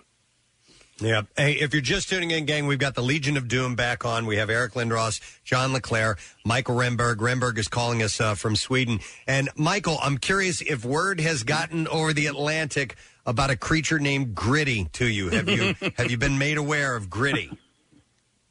yeah, yeah, I have. I saw him uh, last year, so I know who he is. All right, all right. But can I answer? Can I answer the first? Can I ask you that answer that question too? That Eric Yeah, yeah, go for it. Yeah. I, I think the the main thing, if if I compare it to a few years ago when I uh, watched the Flyers, I think they play a lot faster game now than they used to do. I mean, they and that's the key to to be successful in hockey right now. You have to play a fast game, and that's what I think the Flyers are doing right now. Well, that's you know I was going to ask that question, and I don't uh, you know maybe I'll direct it at John first. But uh, how do you think your style of play would match in today's game in your prime? Um, I think we do okay. I mean, I think um, you know, three of us skated well enough that uh, you know we we could we could compete. Um, and I think um, you know, even though there's no the physical game's not the same. Um, I think with the rules the way they are and the way um, we protected the puck and stuff, that uh, you know our game would still translate and uh, we we could still be successful. I think would be an asset. I mean, with the uh, uh, the lack of the enforcers that uh, that are that used to be so prominent nowadays, having a physical front line like you guys would actually uh, be really it would stand out and maybe have a chance to to push it beyond its limits. But then again, I never played professional hockey, so Well, there's I think I think there's there's a natural evolution when it comes to sports, and and I you know and there isn't much separation as far as years are concerned from the Legion of Doom days to what we have today. You know, but what we have today compared to, let's say, the game in 1960, 1950, and, and so on, it's, you know, heads and tails above where it was. I saw a funny thing on um, the internet a couple of weeks ago talking about, you know, today's major league pitchers in baseball. Uh, if Babe Ruth had faced any of the pitchers that we have today and the action that they have on those balls, he might have batted 100, you know, with, with uh, you know, 700 strikeouts in a season. And uh, you know, they always love to do d- things like that. You know, with, with the variables, it's hard to figure. You It, know? it really, really is hard to figure. So, um, but like I said, there isn't much of a separation, you know, between uh, let's say the 1990 Flyers and, and the 2020 Flyers. Let, let me ask you, Eric. Uh, so y- a, a lot was made about your, uh, the three of you, your your size and your physical acuity. But uh, you know, we've uh, as far as the players of today, would you still be considered in your in your in your prime? Would you co- still be considered on the larger side? I think players routinely get get bigger and more. You know, the, more jacked, for lack of a better term. How do you think you would ra- rack up against current players? Well, I don't think we would uh, have been lifting as much. Yeah. I think because Really? of the rules, absolutely, because of the rules, you're having to battle through a bunch more, and and having some having some extra. Uh, some weight to you and strength uh, and bulking up a bit was was kind of essential. And as long as you could skate, maintain your speed, that was the way to, you know, that was pretty much the way to go. But since the rules have changed, I think uh, there's the really the, the strength all lies in, in obviously your legs, and you want to have uh, uh, want to be as fast as possible. But uh, you know, it's, it's your forearms. Um, it's your forearms and uh, and, and and core area that uh, are the real areas of, of focus, as opposed to uh, um, you know chest and, and biceps and and back. Uh, that was uh, more of a focus. Uh, Years ago, I think we would. I think we would do fine. I think you know humans are meant to adapt, and, Yeah. and, and we would have figured. You figure it out, Right. And um, you know, I, I think we, I, I would have, you would, we would have ended up spending less time or exerting less energy uh, with physical contact, and there'd be much more in the well for uh, for other things. So, no, I, I, it- sure, I think we could we do just fine. Yeah. Do you still lift at all, Eric? My kids. His kids. His kids. Dude, everybody I've talked to who, like, the day they wrap it up, they're like, I'm not going into the gym again, ever again. I'm just sick and tired of it. Hey, uh, Michael, I wanted to ask you this because this is uh, uh, Swedish centric. Um, a couple of years ago, when I came back from a visit in uh, Gothenburg, I, I visited a friend there, and she brought something for us to come back and try on the air. It's called surströmming, and we we opened that putrid garbage in this studio. Have you ever tried that before? Yeah, I've tried it many times. Actually, my two sisters, they just love it. So every time I They go back love it? We have it. Yeah, but you know what? They, they give me sausage instead. It is for uh, John and, and Eric. If you don't know what it is, it is the most disgusting. It smells like a dead body was vomited on and left in a dumpster for a, a month. Yeah, it's horrible. It's just the most horrible smelling stuff. It's ever. Viking food. Yeah, it's it's terrible. Well, you guys spent a lot of time in Philadelphia. I'm sure. Did you guys each develop a, a taste for Scrapple by any chance? I've never had it. I know what it is. I've seen it, but I haven't had it. I don't blame you guys. All right. Well, listen, uh, we wanted to get the word out. Number one, we thought it was just very cool to, to have a chance to have all three of you back on. You're such a, a staple and, and uh, a, a legend in this city. Uh, but this event that you're going to be uh, participating in and having people an opportunity to be a part of is a for a great cause. And there's a lot of wonderful things you can bid on the All In Challenge, but hardly any are in this region right here local. So it's killer. It's happy great stuff. You guys are doing it, but it's a night with the Legion of Doom. You and eleven guests, and you get you get to skate on the ice, take shots on goal with Eric. Uh, ceremonial puck drop. You watch the game from a catered suite. Uh, it just says here that Eric, you're you're going to be there, but but John, are are you and, and Michael going to be a part of this too?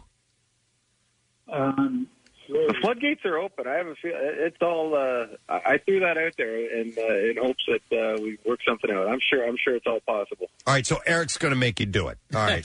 So that- no, no, but the autographed uh, jersey and stick and all this stuff, and, and it obviously goes for a, a wonderful cause. So uh, it's great to have uh, the three of you on this morning. Uh, we appreciate it. We want you all to. Uh, to oh, and you know, one more question. We've been asking of all of our guests that we've had been having on uh, lately, and I know the the restrictions are not uh, quite as stringent in Sweden as they are here in the U.S. But uh, but I'll ask Michael anyway. Uh, but we'll start with uh, with John. Uh, have you made any banana bread during the quarantine in your house, John? Has you or anybody there made banana bread? Uh, I think my daughter actually did a couple like a, like a week ago. There you go. Okay. Okay. Yep. All right, Eric. Any banana bread? No, other types of bread, but not banana bread. All right. that's one. And Michael, how about you? Banana bread in Sweden. Oh, no, absolutely not. Okay. No, no banana. It's just bread. Stroman bread. All right. Well, it's it. leave it to a local guy. He's All the guy that's All doing right, the banana you. bread. Pulled it in. All right, John, Eric, Michael, you guys did the best. Thanks for being on this morning. We appreciate it. Thanks, guys. Everybody stay safe. All right. Let's hear it for the Legion of Doom. Outstanding, That's man. cool. That's awesome. Where's the? Oh, there it is. Thank you. So cool. It was very cool. I'm, I'm glad the the, uh, the phone connection to Sweden was coming in and out a little bit at the beginning, but it, it held up. Yeah. And uh, they're still reeling though from IKEA revealing the Swedish meatball recipe. I didn't even get a chance to yeah. ask them about that. That was heavy duty. Yeah. I just can't believe Eric Lindros was calling my phone. I know. And we didn't even go there. We did. Thank Wait, you. I, yeah, Does he, does he know about it? Like, did we play Yes. it for him before? We Yeah. did, and uh, he was uh, I amazed. never thought Eric Lindros would be calling my phone. I just look and say, man, you know, well, these things happen, you know. Uh-huh. Which, by the way, it was him answering a question about him getting his concussion. Yeah. That's what that was These about. things happen. But they edited it together to be. Oh, we want you back. Super. Who gave us that? Who We want you edited back. it? A listener. A listener did it. Listener, yeah. Uh, with the "You Are So Beautiful" playing in the background. we want you back. in But now he's back. Oh. And honestly, when he's officially back, when they do whatever the official ceremony is, whenever it occurs, and it will occur eventually, they need to play that. I was going to say, I- you know, I said I wanted you back here in Philly, and you're coming back to Philly. you listen to me. You love me. You really love me. Oh. Let's take a break and come back with the stuff. All right, we'll return in a moment. Listen to all the WMMR podcasts as well as a live stream on your Alexa enabled device. Just say, Alexa, open MMR. Skip the trip to the store and get your groceries delivered with Acme. Get everything you need milk, fresh produce, bottled water, and more delivered right to your door. It's fast and super easy. Order online at shop.acmemarkets.com and get free delivery with your first online order. Carefully picked, conveniently delivered with Acme, your favorite local supermarket and the official supermarket of MMR's Preston and Steve Show.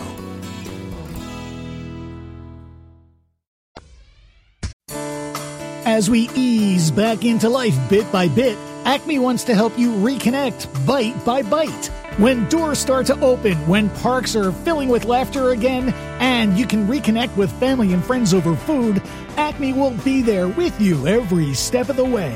For birthdays and barbecues, parties and picnics, and of course, down the shore. Celebrate life together with Acme, your favorite local supermarket and the official supermarket of MMR's Preston and Steve Show. Back with more of the Preston and Steve Show podcast. Now WMMR presents Preston and Steve's Bizarre File. Brought to you by the Leukemia Lymphoma Society. Join Nick McElwain and Team Luke Beasley Media as they step up to take cancer down by participating in the LLS Big Virtual Climb on June 13th.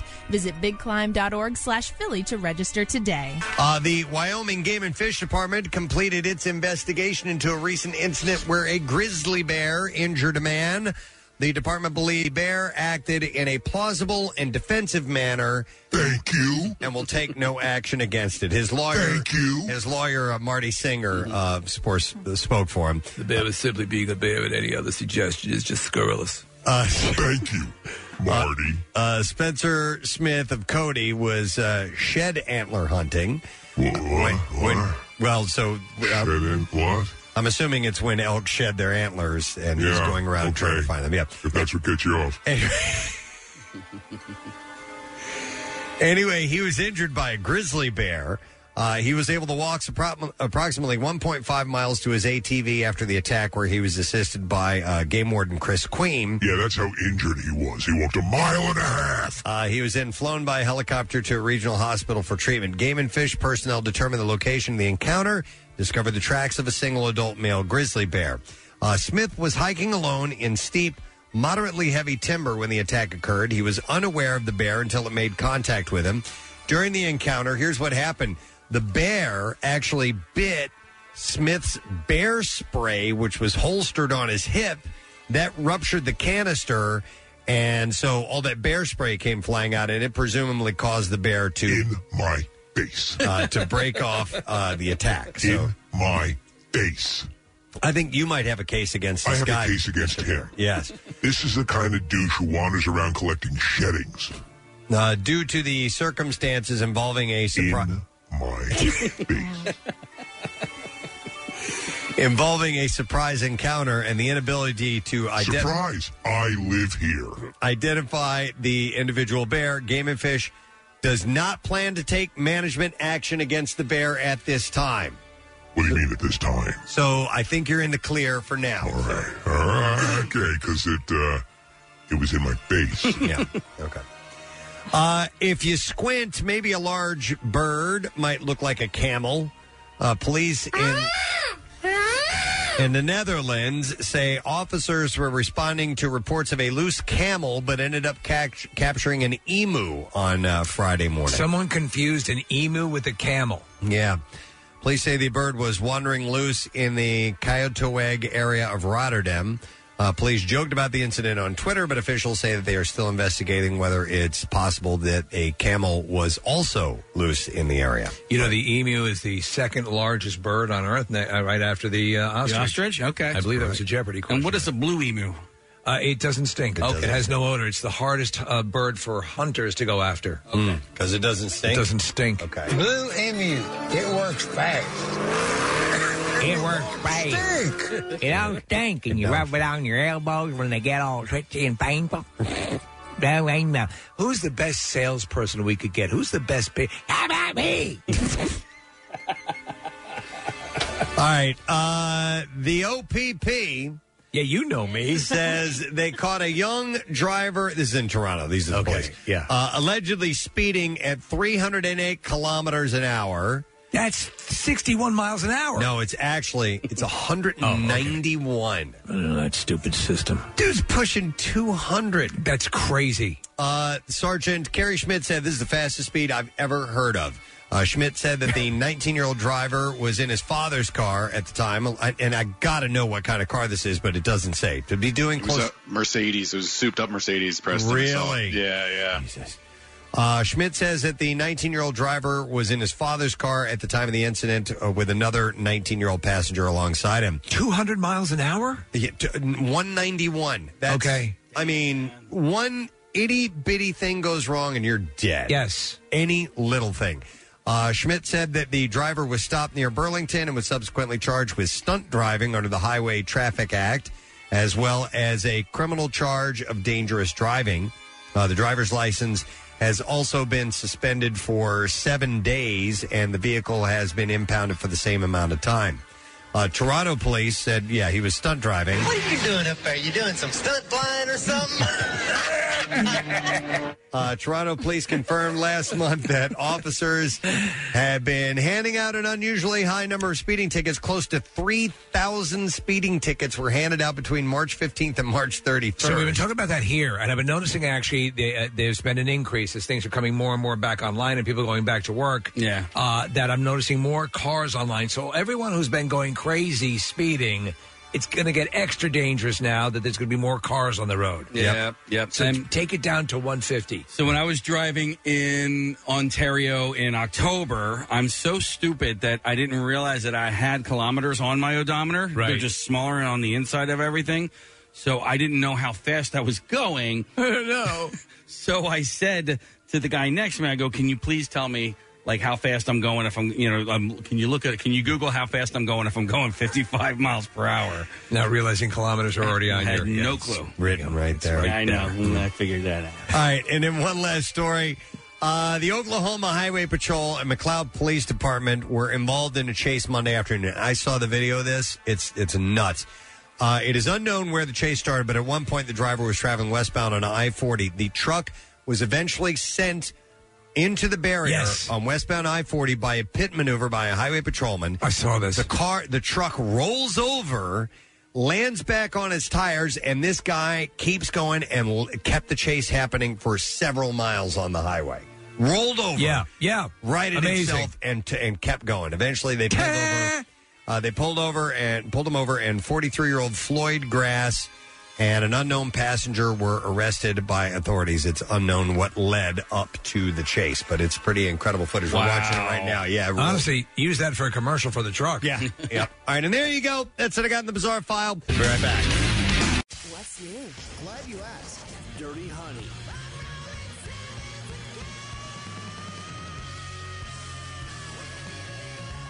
Ozzy Osbourne. Black Keys.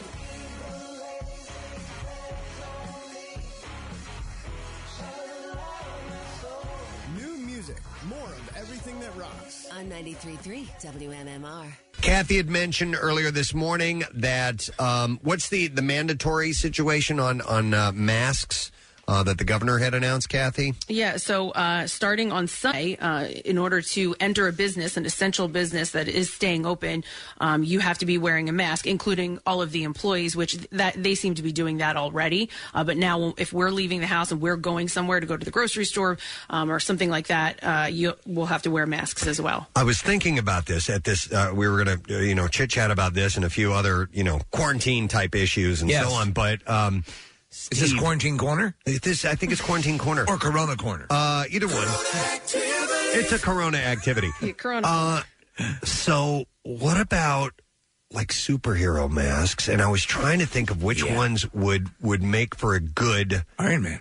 That's what I was thinking. Iron Man, full on Iron Man it. helmet. You got it going on, man. So I have I have the Rocketeer helmet, but That's it's pretty cool too. Yeah, but it's got a grid in the front. Well, you could wear a little, put a little, little mask over now, that, just the mouth Put a part, little- and put a still wear the helmet. surgical mask over Because with the fin. Now is the cosplay's person's time, right? Come on. this is it. Hey, can, Link. you can walk walk Yeah. around in in full public and not have to worry about standing out. You know? Deadpool. Yeah, Steve, Deadpool. what about Spider-Man? Bane? Bane is perfect. Bane was built for the coronavirus. Yeah, you're right about that. I can't put my hand over my face like I normally do because it's not correct. Yeah, but he, he I'm protected. he's perfect for that. It's part of the New World Order. It is actually. Come over to my house later on. I'm making bad soup. Uh, uh, but yes, Spider Man would work. Obviously, Batman wouldn't. Uh, 'cause Uh, his- though there- the Batman Beyond would because he has a facial plate that comes down over his his chin. His chin. RoboCop would not because RoboCop has his chin exposed. Darth Vader would work. Darth Vader was Vader. made for viruses. Yeah, and all if- you have to do is burn your body and then get into a cyber cybernetic unit. and then a, a few other from the Star Wars. Uh, R two D two. uh, yeah, uh, Just get in an R two D two costume. Boba Fett, Boba Fett, perfect. Stormtrooper. Mandalorian. Stormtrooper. Yep, exactly. So all of these costumes, which I'm sure Kathy, you have a lot of them at home. I, I mean, yes, we. I basically have every single one. We had our um, batarang uh, delivered the other day. Oh, really? Oh, is he big into Batman? Well, now because he, he so he's watching some movies. Obviously, now that we're we're home, so at night he watches a movie, and so now he's just starting to get back into Batman. He was when he was much younger. Now we're getting All right. back into. All it. right, I, I, All right. All right. I love that kid. We're getting some really good suggestions on the text. Winter Soldier. It's Wait. just the, the mouth. Duh. And a silver arm if you want to really complete it. Yeah, totally.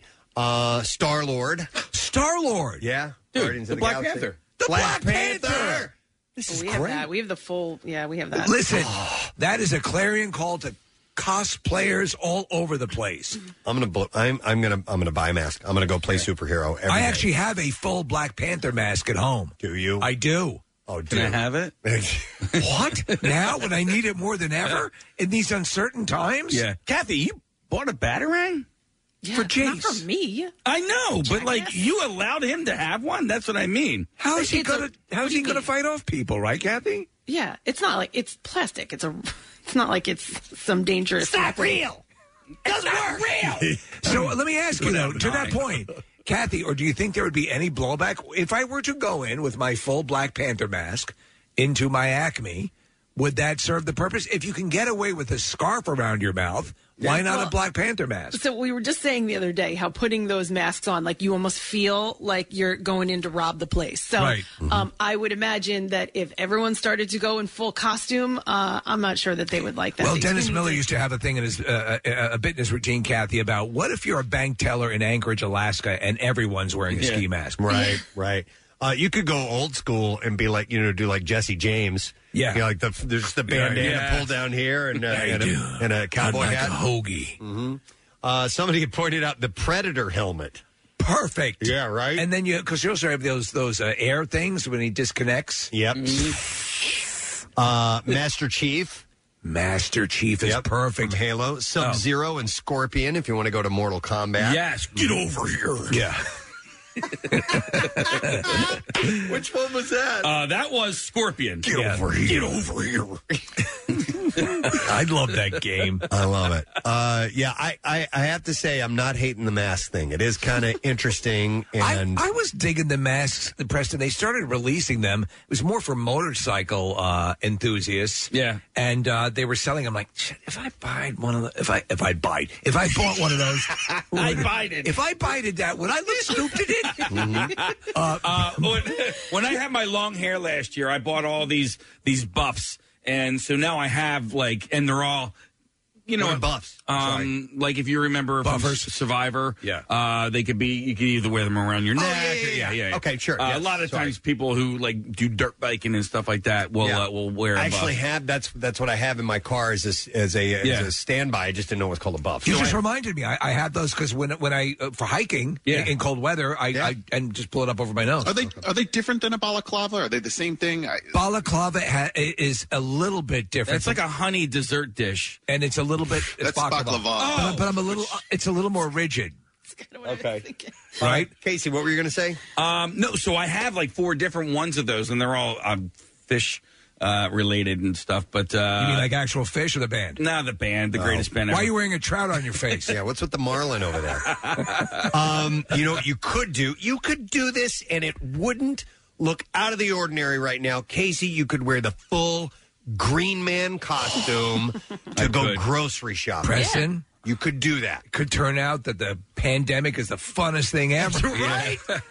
I mean, outside of all the Outside of people all the dying. yes and the disease and the Yeah. destruction and, the dest- and the destroying our economy, you can wear masks. No, the the um Steve, What? a Rorschach mask. Rorschach's one that, perfect. One that actually moves. They do make them that, that actually do that that movement. so. I, I tried to get one on Amazon and I couldn't find one. Yeah, I, I saw they were kind of an ad on uh, on Instagram. It popped up, and Casey had showed it to me. Yeah. and, uh, but I never did the follow through on ordering it. But that would be pretty cool. Or a scream mask. uh, a what? The scream mask. Yeah, yes. yeah. Any Freddy of those.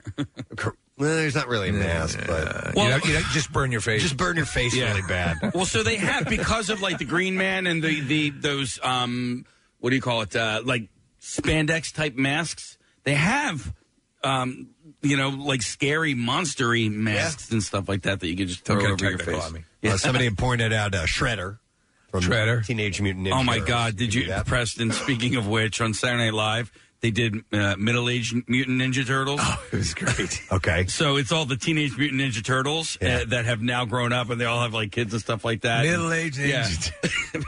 did you see it? I did. It was oh, it's great. So Yeah, good. yeah. All right.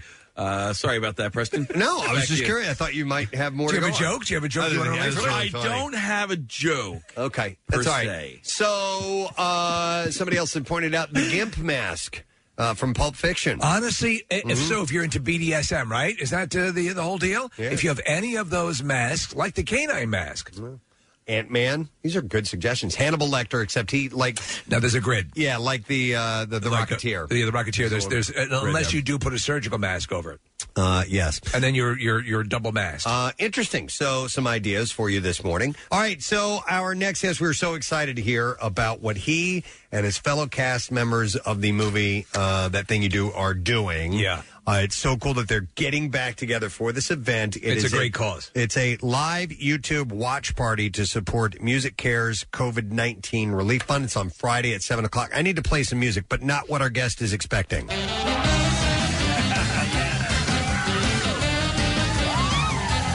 Automatically start twisting when I hear that. Yeah, absolutely. Captain Geech and the Shrimp Shack Shooters. Please welcome Mr. Steve Zahn Yeah. to the show this morning. Hey, Steve. I love the Captain Geech. Oh, man. Shrimp Shack shooters. The best, man. uh, hey, are you? So you and the guys, uh, the rest of the members of the of the Wonders, uh, are Yeah. doing are doing this on your own, or did this c- idea come from elsewhere? No, this Tom Everett Scott and I were talking last week. Like this is a week ago. Yeah. And and we were like, hey, you know what we should do? We should do like a commentary. We should like play the movie. And we just thought of it as being this little thing that we just would do for fun. And then we, you know, had a meeting with all the guys, and then and then it was like, yeah, let's uh, let's see if we can do it on. Let's start a YouTube page, blah blah blah. And now we're doing interviews and stuff. Like five days later, it's insane. It's grown so much, and um, yeah, on Friday night, seven Eastern, we're gonna, you know, count down, start the movie. Everybody who's watching do the same, and then we're just gonna shoot the crap yeah. and uh, have a couple guests, and um, it's just gonna be like really loose and free and fun. You know what, Stephen, and I think that the the reaction and and why so many people have gotten excited like ourselves is that we kind of see that group as a real band. yeah. It oddly Yeah, enough, it's it's right? it, it's such a fun movie. And the end of it, you know, tells you about their lives and what the characters went on to do. And we kind of look at at the the Oneders as the Wonders as, as the real thing. You know, did you get that sensation? Yeah, well, part of that, a lot of that has to has to do with Tom Hanks and and Gary Goetzman, the producer. And when we when we got together, when we initially were cast, um, we spent like a month playing music together. That's it. Yeah. We didn't read the script. We didn't work on character. We didn't do the things that usually do um, going into a movie. And the reason is we knew that it was going to be a really big gig, meaning a lot of cameras and a lot of big production. And Tom and Gary just said, "Look, we don't want to have to mess around with, oh, don't don't don't sit on Tom now. He's not on his drums. He's not doing it well." Or so so we had to we had to learn, you know, the songs to the point of where um, we could play them, and um, they didn't have to worry about. Yeah, and and you know how to play guitar. I mean, we saw you in Saving Silverman. You play in that as well. Do you play on your own for entertainment?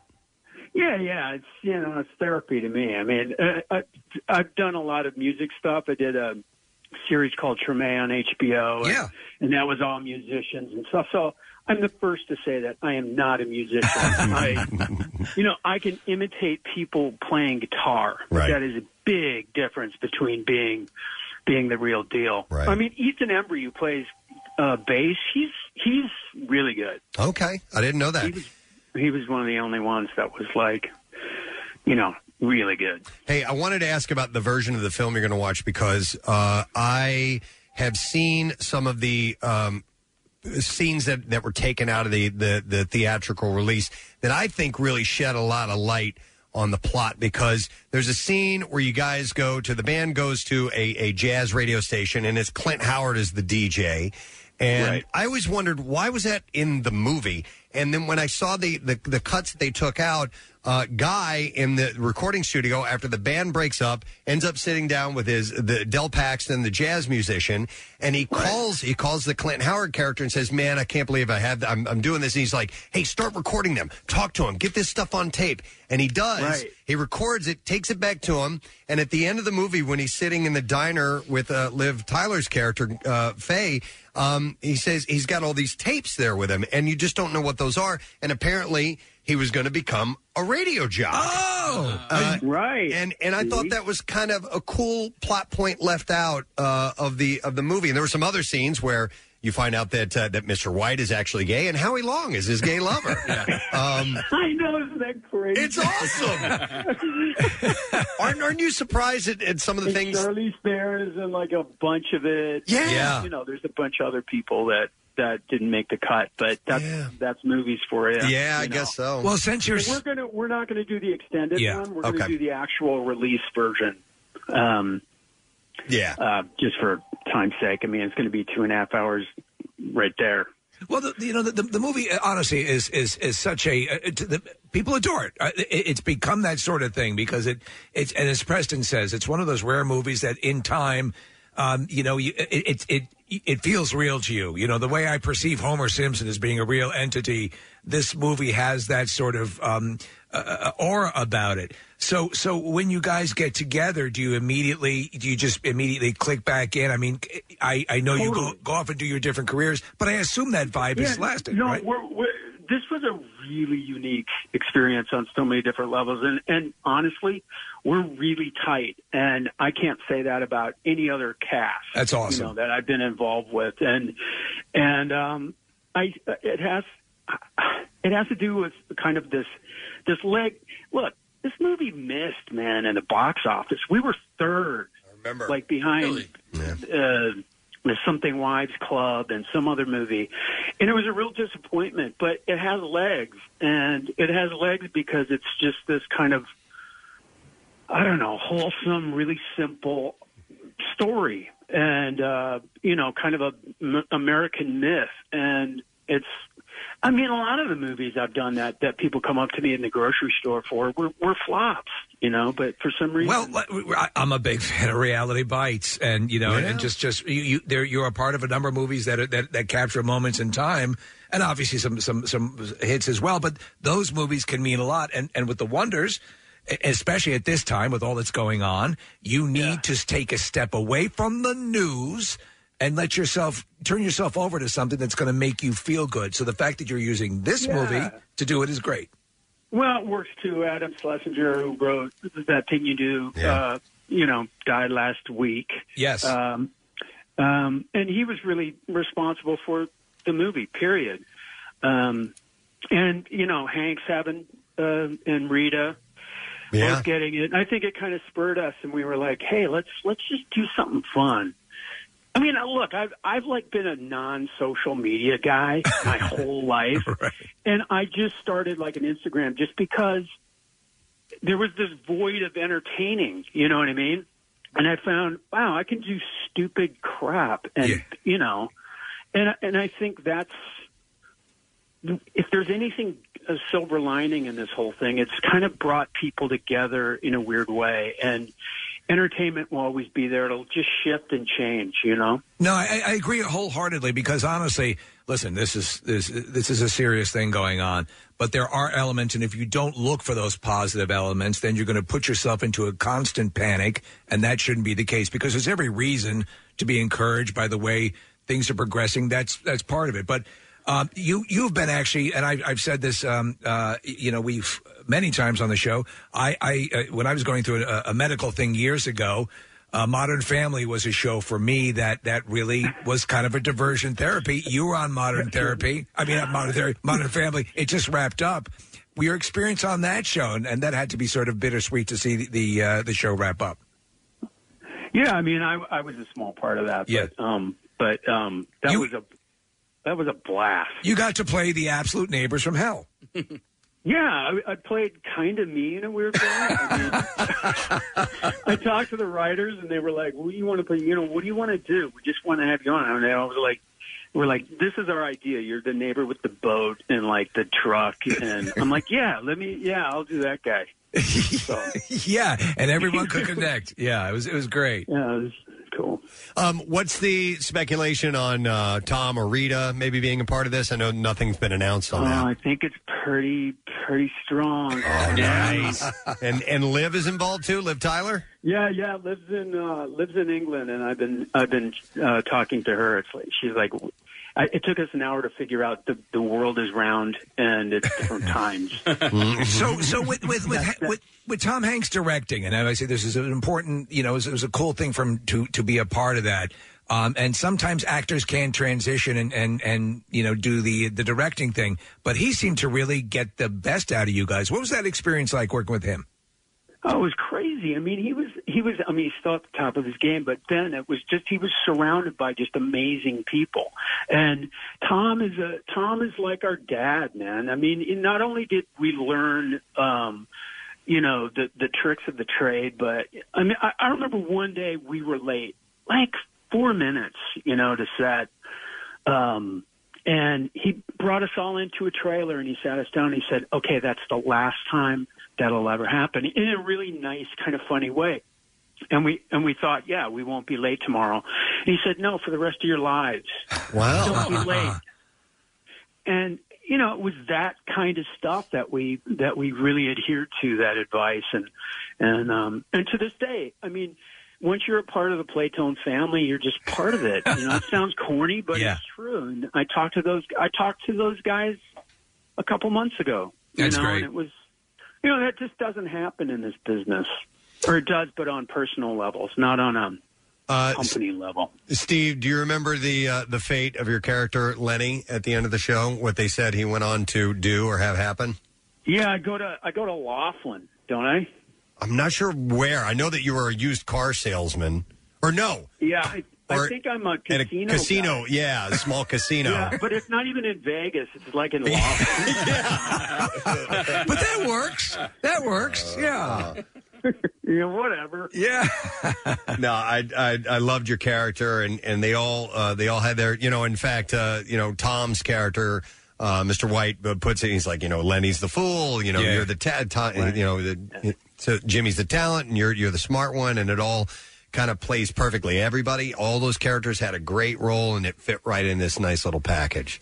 Uh, So, but it, it's cool that you guys are getting together, getting to, together to do this. It's you know a sad occasion with uh, with Adam passing, but I think everybody's going to enjoy and appreciate the your your look into the movie.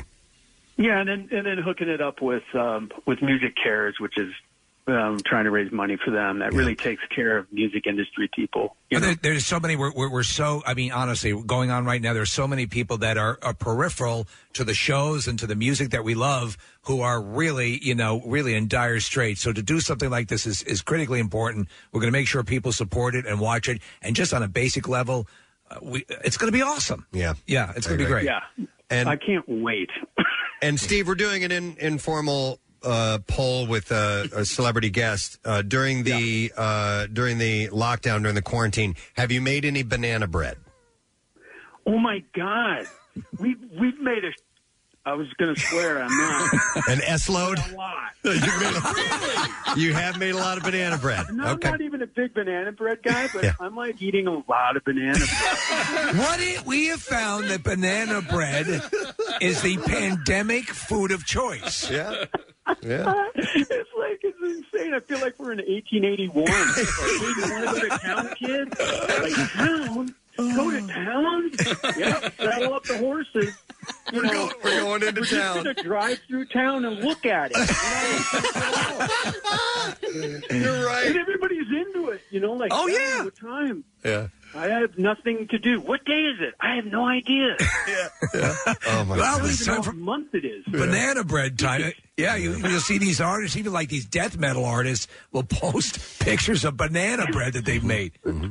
But I don't. I don't like the chocolate chips. I, I got to say, there's too many chocolate chips. i There's a big battle here. You have to put and me I in- have a da- my daughter's vegan, Oh. so get, get- yeah, wrap your head around that. I have to. My kids are my my kids are such.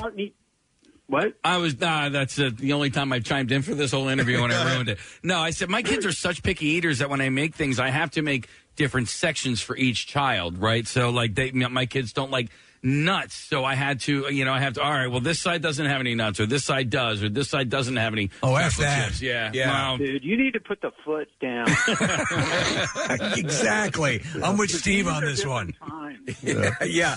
Yeah. Yeah. I no. I, well, listen. the The event is uh, it's tomorrow night at 7 p.m. on YouTube. I'm going to be watching this. This I can't Cool, wait cool. for something like this. Uh, so thanks for doing it, Steve. We appreciate it. It's always great to talk to you. Yeah. Thanks for helping us spread the word. Any anytime. Steve's on, guys. Take care, man. Have a good one. Oh man, that was so cool.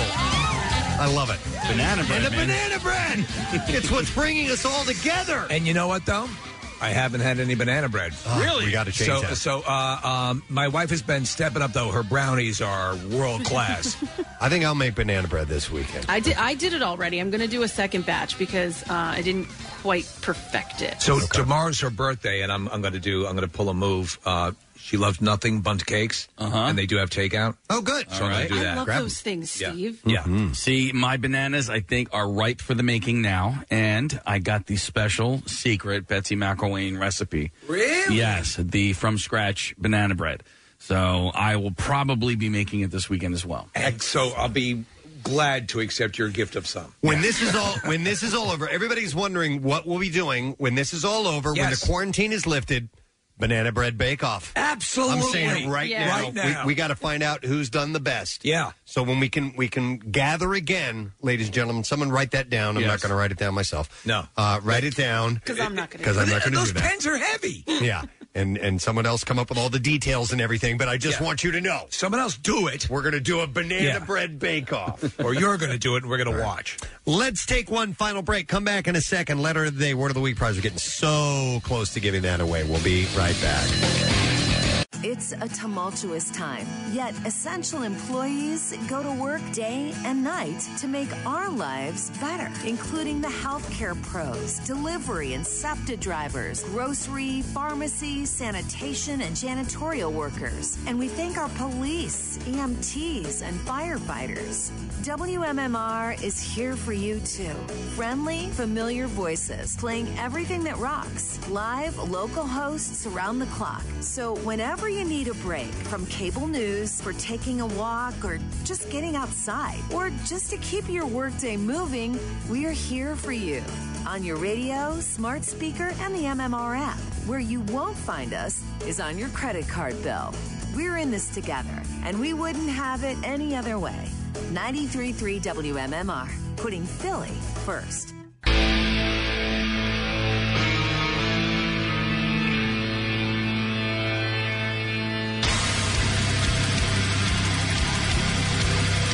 Can't ever remember a time when that dong, that song didn't sound good or that dong didn't sound good.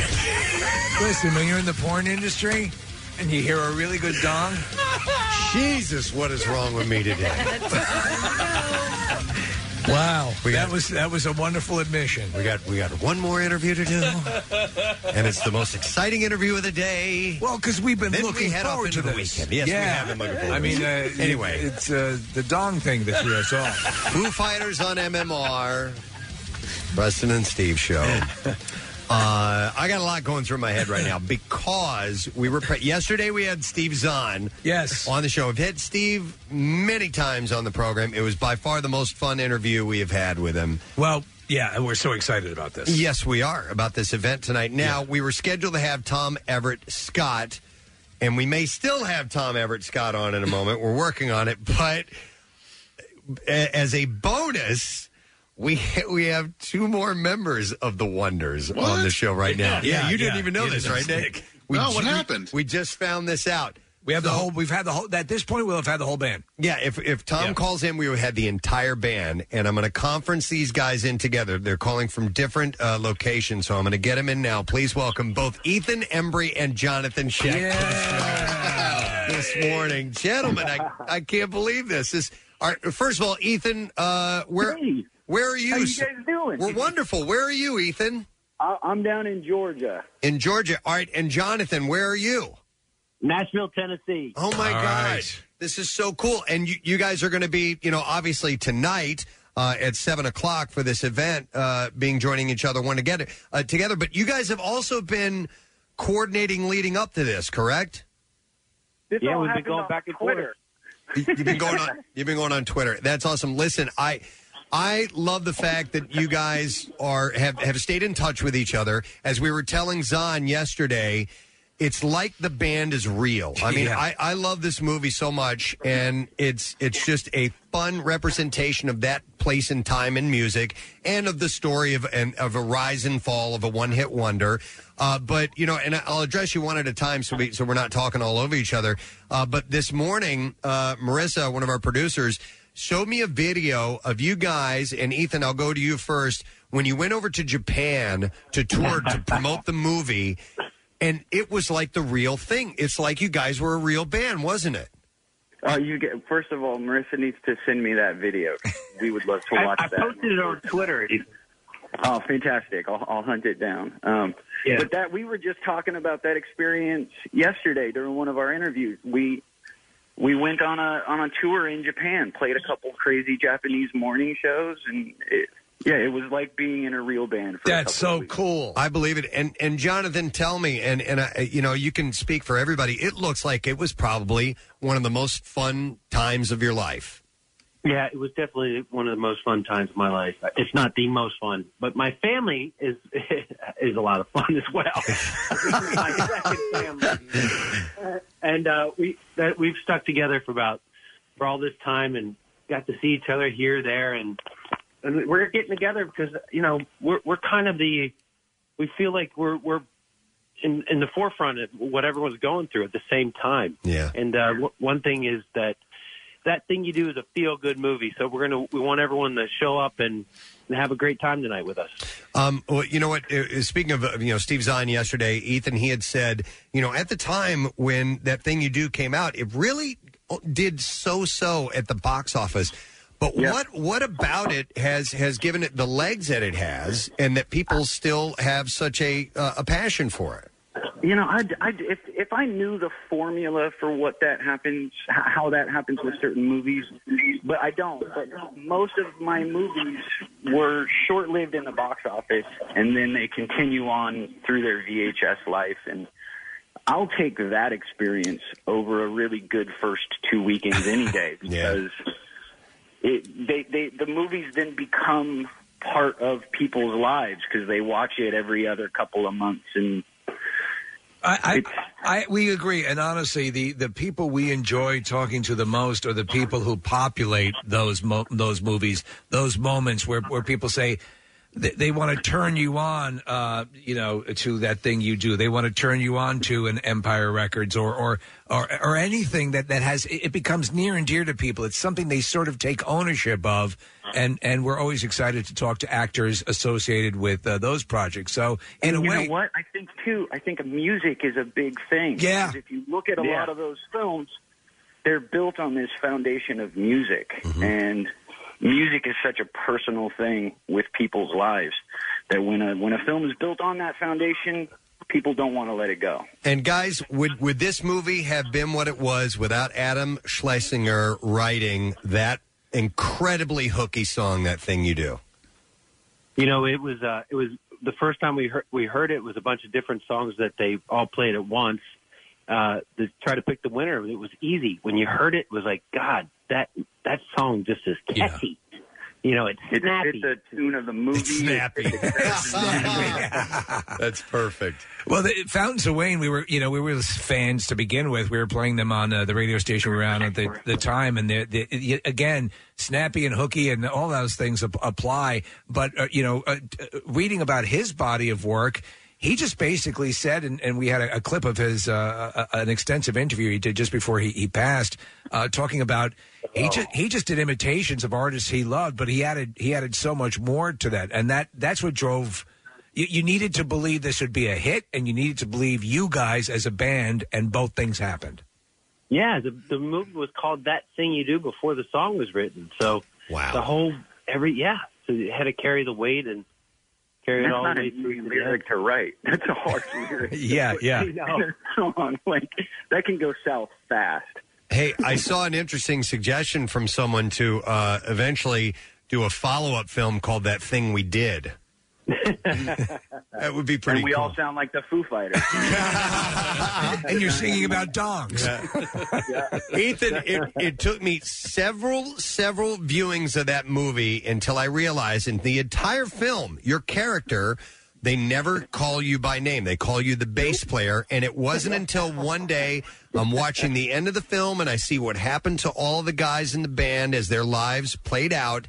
And sure enough, there you are. Your character's name is T.B. Player, the bass player. I was if like, I'm not mistaken, it's T period. Like it, the T and B is Yeah. um, yeah is uh, parenthetical. Is that the grammaric term that I'm looking for? We'll go with it, Uh, yeah. it's an abbreviation. So we went with Tobias because I think the abbreviation was in the script too. Yeah. But but I have I- no idea what his middle name was, but his first name was Tobias. I always assumed it was for the bass player, and and it was kind of funny that they that they did that. It was maybe a commentary on how bass players kind of get lost in the shuffle of, of band lineups. yeah, maybe. That- yeah, like, Exactly, Like that's Paul exactly it. McCartney and like uh, Les Claypool, totally lost in the shuffle. um, so uh, tonight, how's this going to work? Um, is is somebody going to host this, and uh, are you guys going to have free commentary while while you're watching the movie? How's it going to play out? John, wanna take it, John? Yeah, go ahead, Jonathan. Well, okay, so well, the first thing that we're going to do, everyone's going to get together and we're going to uh, honor the uh, people on the front lines, the nurses and the doctors. That uh, they do that every day in New York at seven seven p.m. We're going to do the same thing and honor them. And then right at the right at the top, everybody applaud and get up and make noise with us. Great, great. Yep. And then we're, uh, I think Tom Scott's going to give us a little countdown. Everyone get their players ready, and we're all going to push play at the same time. So that the yeah, movie's so with playing. you guys watching at home, get get the copy of your movie queued up right there at that 21st century logo where the drum roll starts, and push pause, and we'll tell you when we all push play together. So you've got you've got the YouTube channel running. You can have it, um, you know, however you do it. You you have it on your laptop or whatever, and you got it with if you're watching it on on any one of the streaming services or if you have a disc, you get it all queued up. It starts, and then you guys are off and running with the commentary. Yeah, you and go. you know That's. Zahn will, Zahn will be off and running. yeah, exactly. We're just going to lean back and let Steve take the whole. I'll- I'll- I'll- I'll tell you That's all I guys- did in the movie anyway. Just tried not to laugh the whole time. Uh, I'll tell you what, we've had some crazy interviews with him over the years, but he, he the last interview just yesterday was so good because he's so passionate about doing this and he considers you guys such dear friends, you know, and he was he kept going on about how it, you know, it, it's the rarest of things in, in a business like the business you guys are in to develop a fraternal sense that you have with this collective. So, and and you're all, you're all echoing that as well. Yeah, Zahn's coming out here. He's going to help me fix my flooding problems. he's the reason why I'm in Nashville, so he's going to come over here and help me. Hey, he's going to bring his tractor. I wanted to say to you, uh, Jonathan, you you had a good run, and I hope it continues as Jonah Hex on the uh, the CW, the the. Um, uh, the, you know, Yeah. uh, Legends of Tomorrow and Batwoman is one of my favorite characters. Uh, the Jonah Hex character. Is there any uh, plan to continue that? You know, we haven't discussed it, but it, there's been a huge interruption in our in Yeah. our world. Um, so hopefully they'll bring me back. I love that character, man. I'd love to play it more and and keep exploring with it because it's just, he's he's very he's very timely. Yeah, well, there's there's such a good because you have him, you have Constantine, and that DC universe. They flirt with the paranormal a little bit more, and and Jonah Hex is that that element that is really uh, very cool. So yeah, that I, I that again, that's a that's another uh, that whole group. You're now forever enshrined in the uh, in the convention circuit if you so choose to go to that. I wonder how the convention circuit is going to do after all of this. That was- I know. That's true. Like, these- these industries with tightly packed together people, you know. It's, Well, you know, they're, they're, they I'll tell you this: they're automatically social distanced by the huge backpacks that they wear. Yeah, right. and, all of the wings on the and the cosplay masks And the cosplay masks. That it plays right into the uh, the, the quarantine. Hey, uh, about uh, that thing you do, I want to ask each one of you individually if there's a if there's a scene that stands out uh, to your movie, be it uh, personal behind the scenes or just the way it, it, it is theatrically, that is one of your favorites. Ethan, I'll start with you. I personally love that whole sequence when we first hear the song. Yes. on the radio. It's so exciting. yes. We just run around, and Liv and I are jumping, and then we're all meeting up in the appliance store together. It's it's just it, and making it was just completely joyful. And there's there's a part where Liv is on the street. She hears it first. She sees you standing out in front of the army surplus store, and she hits you, and you're just like, how, how great is that little hidden nugget? Like I'm in front of the army surplus store. Hint, hint, hint. Yep, exactly. yeah. And then, uh, Jonathan, how about you? A favorite scene?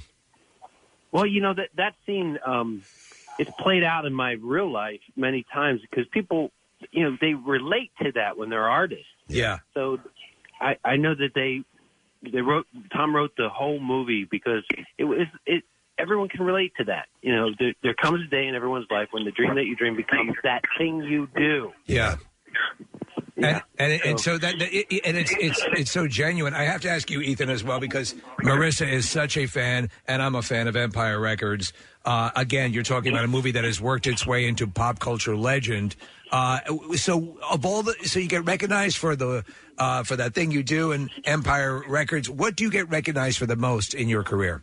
I mean, it, it really depends because it depends what type of person the the you know it's all because of the you know like the the college jocks love Vegas Vacation. The Yeah. 90s, Yes. 80s kids love Empire Records. That thing you do typically spans all of them, though. Right. Is what's kind of special about the movie. It's it's a wide net that that thing you do, Cass. Well, you have um. Oh, sorry. I'm sorry to jump in here, Casey. Uh, ladies and gentlemen, Tom Everett Scott is joining us. So we have Tom, we have Ethan, we have Jonathan, we had Zahn on yesterday. We have now had all the Oneders on the show. Unbelievable. Uh, well, you know what, Tom? Thanks first of all, uh, and you know what? I'm going to jump right to the exact thing we were discussing just this moment ago, and let's see if if you have the same answer that Ethan and Jonathan do. Your favorite scene in the movie, whether it be because of something that happened behind the scenes or some kind some kind of event that we, the uh, the moviegoer, would love. Oh my gosh, what a what a crazy question! I think my favorite scene is is absolutely when we hear the song on the radio. There you go. We, we all said the same thing, yeah, because it's it's so genuine. It's it's the joy of that moment when you realize you've made it. Right, exactly. I mean, it just uh, oh gosh, it just gives you chills. Well, you know, I, I love this scene in particular with you, where you're where you're with the jazz musician. Oh, my God. And, and, and you're, you're, you're, and again, that we can all relate to that. Anyone who does any sort of thing where they, they move along and they say, "Wait a second, here's this is something I I kind of like, and maybe I would enjoy this, and this could become my new course direction." And you see that that's played out in that scene that's done so brilliantly. Yeah, yeah, that's another great scene. You know, there was uh, so much um, surrounding that scene. We were, we filmed it once, and then all of the um, film came back out of focus, and Oh. so we had to reshoot it. Oh wow, that's gotta suck. Yeah. No, it was incredible though because the first time we filmed it, I that that drum piece was so difficult I could barely get through it, and so when we had a second shot at it, I had my drum teacher uh, record something a little bit easier to handle, and that's what we got. Wow. And uh, how has your drum skills uh, uh, fared over the years? Do you play at all anymore? Yeah, you know, I set up the kit, and every over the years, I mean, it's been a, a you know a way to kind of relieve stress, and my kids have all He jumped behind got it, and um, Still got it. Drum, it's like a heartbeat. That thing still pumps. Oh, really? oh, yeah, he still got it. He still got it. Yeah, yeah, yeah. We played it, yeah, for the reunion, and um, I had it set up in my studio for a while, and a friend, a composer, uh, Michael Giacchino. Really Oh, my God. He's one of our best friends. We, I've, I've been to his house. We we know Michael very well. Well, he had he was using my studio for a while while he was building his, and um, he I think uh, J.J. Abrams has sat at that kit and played it. I think Tom Cruise has sat at that kit and played it. Wow, Uh, those are all films that, that Michael was working on. So, so you know, it's it's got some uh, got some good juju around it. That's cool, man. Um, Preston here is a drummer, and uh, and he uh, is on this app uh, or this site called Drumeo. Oh yeah, it's great. Are you familiar with that at all? No, no, not at all. What is it? Uh, it's it's an online repository of some of the greatest drummers uh, around. Period, and they, they give instruction, and it's all the way from beginner up to advanced. It's it's really it's it's an awesome uh, program, and it. Uh, it teaches you, you know, different exercises and techniques that you may not have, have worked on before. But it's it's worth checking out, Tom. If you do want to advance your chops a little bit, you should look at Drumeo. Absolutely, Drumeo. I'll check it out. Yeah. Hey, we have a, we have a strange question we've been asking every single person that we've been interviewing since the the quarantine, at least the past couple of weeks. Uh, we have found out that almost everybody, Steve Zahn included, has been making banana bread during the quarantine. So, Ethan, have you made banana bread? I haven't made banana bread, but I've got about 16 washable white canvas uh, masks with a filter pocket for the ladies. You've been making You've them? got your I masks. have. I Yeah. got a I got a sewing machine off of Craigslist before all of this went down, and I've been learning how to sew. Good, good call. All right, Jonathan, how about you? I just I have no banana bread, but I can't stop eating cookies. Yeah, yeah, I, I, I hear you. I know, I know. I know. And, and Tom, how about you? No, no banana bread, but cookies. Cookies. But cookies. Okay. Okay. Absolutely. yeah. All right, so I wanted to jump in a little bit earlier before Thomas uh, joined the uh, Tom joined the call. But um, Ethan, on your Twitter, it says uh, you're known as the kid that uh, from from the movie Dutch. And by the way, I love that movie. I think it's a great movie, s- and it still holds up today. But I want to recommend to our listeners um, after they get done watching uh, the live YouTube event tonight to You can rent on demand a movie called Cheap Thrills with you and David Koechner. I love that movie. That- it is that is a mind f that movie. It yeah. is so much fun. It, Yeah. I mean, it, it goes from like and it's zero. a family film. Like, Not really a family film. I would show my kids though. one. Yeah, Jonathan, you should show your kids that movie. but you can rent it on Prime Video. It's like two ninety nine. So if you you know, and people are looking for you know recommendations to to you know pass the time. Cheap Thrills is a great movie. It's the, the the the thing about Cheap Thrills. It is an experience best in a crowd, a small group, which is not possible uh, at this moment in. Right. But it's it's a good now is a good way to it's a good time to sort of test it out on a solo journey. It makes me depressed when I watch it alone. Okay. But if I watch it with a group of people, it turns into a comedy. Well, we're going to talk some other things that uh, that you guys have done and what people can watch because we've mentioned uh, you know Jonah Hex for for Jonathan, but uh, but Tom, uh, the show I'm sorry I thought was was great and Oh, thanks. what is the status of that? Is it is it uh, another season in the works or what's going on? Yeah, let me tell you. I mean, we were two weeks into season three shooting it, and we had to shut down. So, uh, so as soon as we come out of this, we're going to finish up season three. Yeah, that's it, it's just smartly written. You guys pull it off awesome. There's so much uh, wrong stuff in it that's just hilarious. So I'm glad to hear that's going to be around again. I love that series. Another one that's great for the kids. Just get the kids. I know, right? Well, you know, uh, listen, that thing you do is wonderful for the kids. So yeah, you got you got that clear. And and the event tonight, I think, couldn't have couldn't be coming at, at a better time, especially when you know people are they're they're tapping out things that they've binged and they're looking for something new but yet retro to enjoy. So the whole the whole idea is going to be, I think it's going to be a huge success for you guys. Yeah, I think this is this of all the things that have been going on to me personally. This is the most fun sounding thing yet that I've heard. So we're excited. I'm so happy. We're excited. no pressure. And, and obviously, you know, there's a lot of people that, that are that are out of work and trying to make ends meet, and musicians certainly fall into that. So the MusiCares uh, COVID nineteen relief fund is what's going to be uh, um, uh, raise funds raised for, and celebrating Adam Schlesinger as well, who unfortunately was a uh, a casualty Victim, yeah. to this. So. Uh, guys, we love the movie. We love your work. Anytime you have anything at all you need to promote or whatever, please think of the Preston and Steve show in Philadelphia and, on WMMR, okay? Thank Oh, you. yeah. Okay, fellas. Thanks so much. All right, thank you. Ethan, Jonathan, Tom, the Oneders. Oh, my God. That was so cool. That was incredibly cool. Yeah. Wow.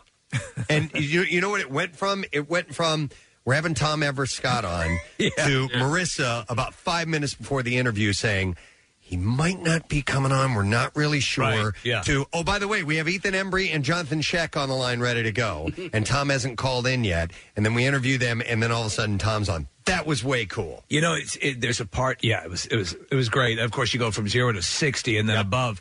But uh, Jonathan, of course, he has that scene. You know, I quit, I quit. Oh my You- God. You know, and and you're like, but yet you sort of see what he's saying, but he's also it's you know, it's like oh. I, I do because that he he was now he was a bit of a jerk as Yes. well. Yeah. uh, but he was he was a, a, a true musician who had a vision as to what he wanted to. It was getting manipulated and Right. changed, Uh-huh. and he saw the the cheapness of it, and he was he wasn't having it. And if you if you look at the um, uh, the superlatives or whatever you want to call them at the end, what ends up happening in their lives Yeah. later on, he goes on to a successful music career. Yeah, yeah. And becomes a producer and a writer and everything. So he was the real deal. What a great movie. Uh, what a cool event. Seven All right. o'clock, seven Yeah. o'clock tonight. Yep, exactly. And Tom's friends with Michael Giacchino. I mean, how badass is We, that? you got to let Giacchino know that I his just- name came up. Yeah. I just did. He texted me back right away. He's already up, and he said he's a good friend. He's a really good person, and uh, he's going to be tuning into the to the watch party tonight as well. I think that Michael had mentioned Tom Everett Scott, ma- if not the last time, the time before uh, that he was on with us. So that's all good. That's cool. Like the Preston and Steve Show podcast? Check out MMR's other audio on demand at WMMR.com or on the MMR mobile app.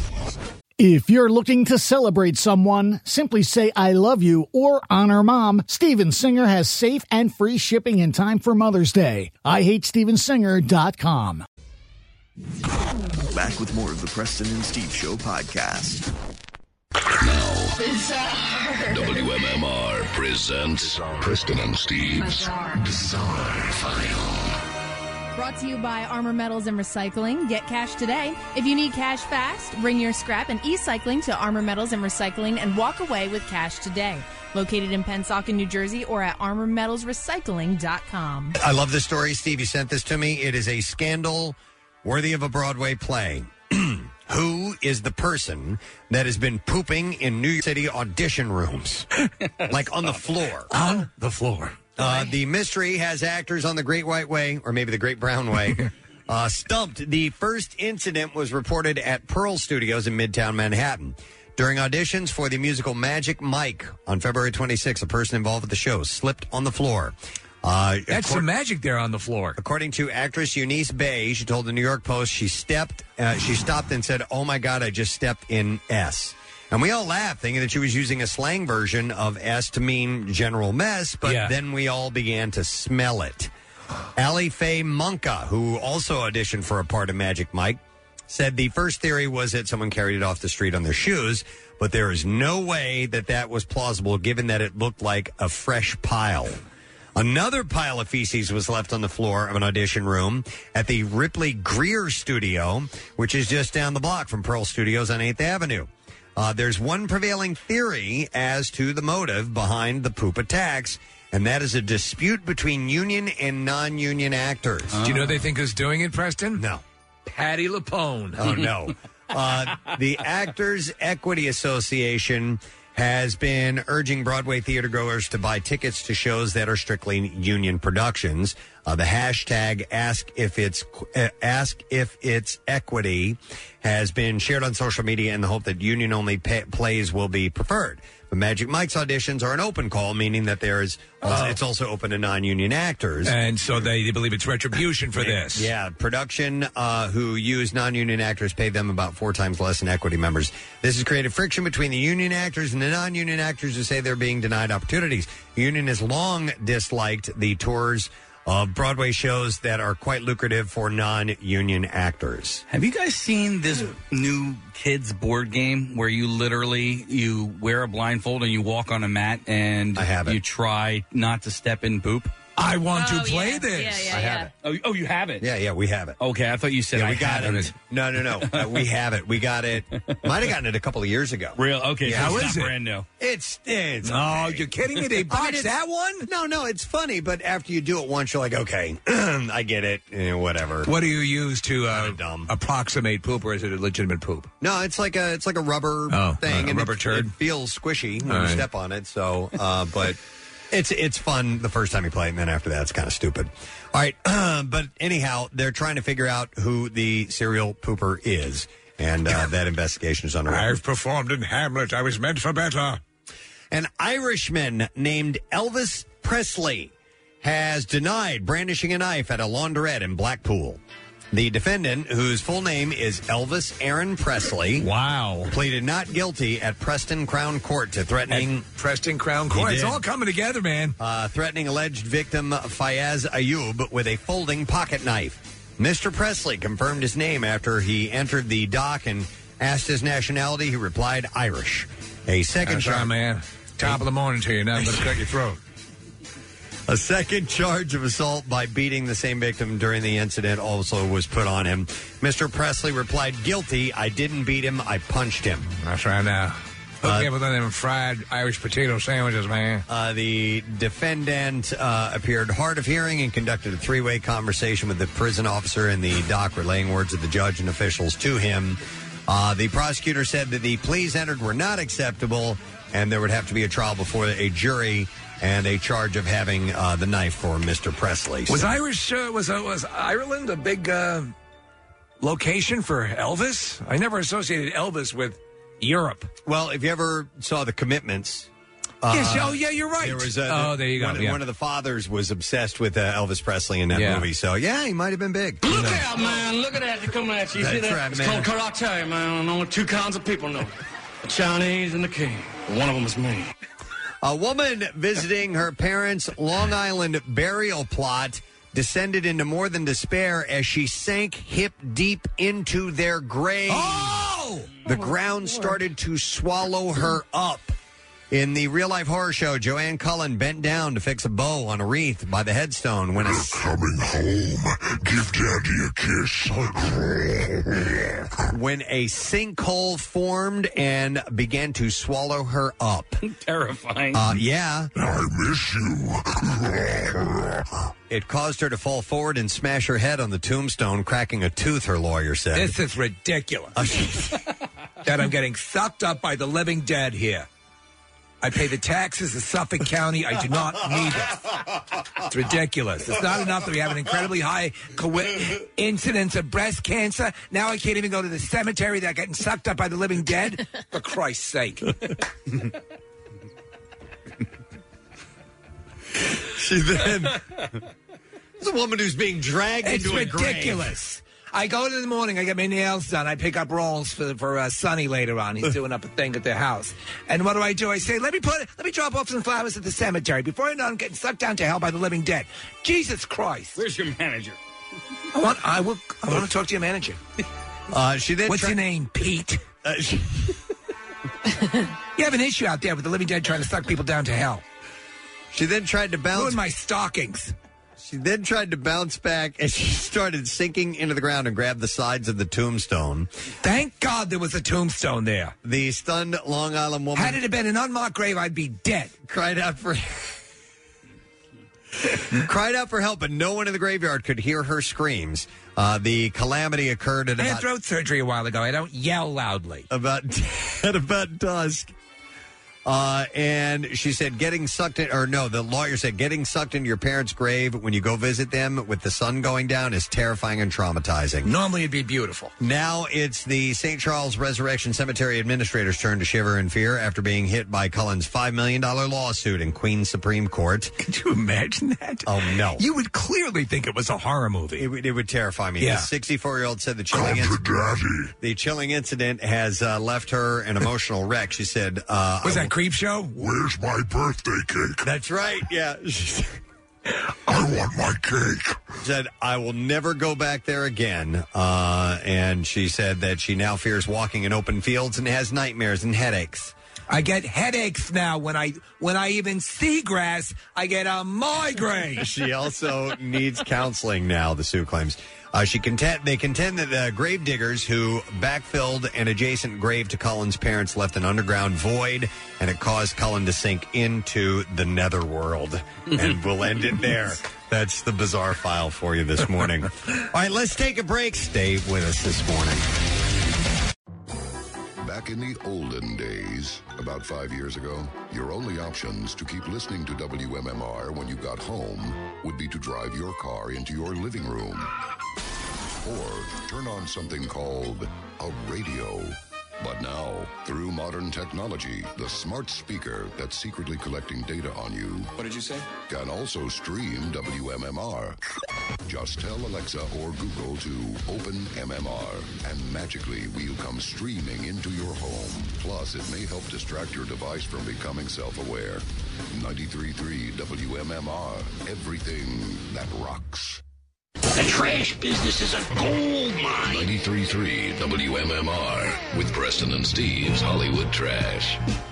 It's brought to us by the Leukemia Lymphoma Society. Join Nick McIlwain and Team Luke Beasley Media as they step up to take cancer down by participating in the LLS Big Virtual Climb on June 13th. Visit bigclimb.org slash Philly to register today. Well, Jennifer Lopez and Alex Rodriguez saying their wedding is not going to be a huge, super expensive spectacle. In fact, Lopez and A Rod plan on having some fun getting married by Elvis. Not not an impersonator, but a genetically cloned duplicate of the original.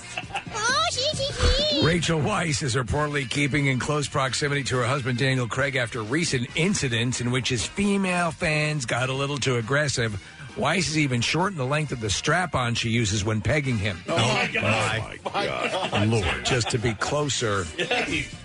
And finally, according to Women's Day uh, magazine, George Clooney is wasting away and looking emaciated after going on a new diet. As per the diet, Clooney is only allowed to eat when someone tells him they loved his 2009 movie Men Who Stare at Ghosts. And that's your Hollywood trip. All right, thank you. Was that was that movie horrible? I never saw it. It was- I didn't even give it a time Nah, the time it's of day. not good. Okay, all right. It's pretty interesting to see what people were curious about concerning our radio program. If you spent uh, a lot of time with us, then hopefully you feel like a part of the family, and like that, you do want to know the deep, dark secrets and interesting things uh, that we have to to say. Take it out for a spin. A lot of times we, we you know, people say, uh, contact us with the questions. We're like, oh, we should do that. We should do that. And uh, we never do it. Well, now we're doing it. I have a good name for the segment, Preston. Okay.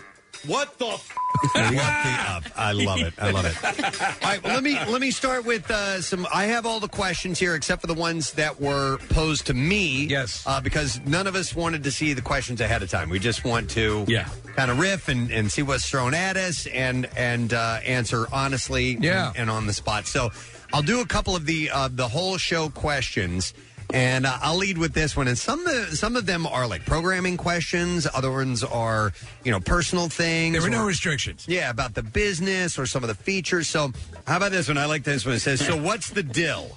Who chooses the songs you bitches play between segments, and is it a decided as you go thing?"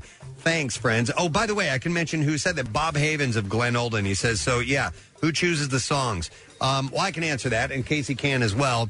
Um, every radio station, every radio station except for maybe college radio, has music that goes through a programming department, and they have music logs, and they've decided what songs get played for the day. Now, there are different formulas per different format, meaning how many songs you have and what rotations they're in, because MMR has such an expansive uh, library. Our songs don't repeat that often. You may hear uh, songs that we play a lot a handful of times a day, as opposed to a more top 40 uh, format, which will rotate them every, what seems like every hour and a half, every, Right. every two hours or so, like that.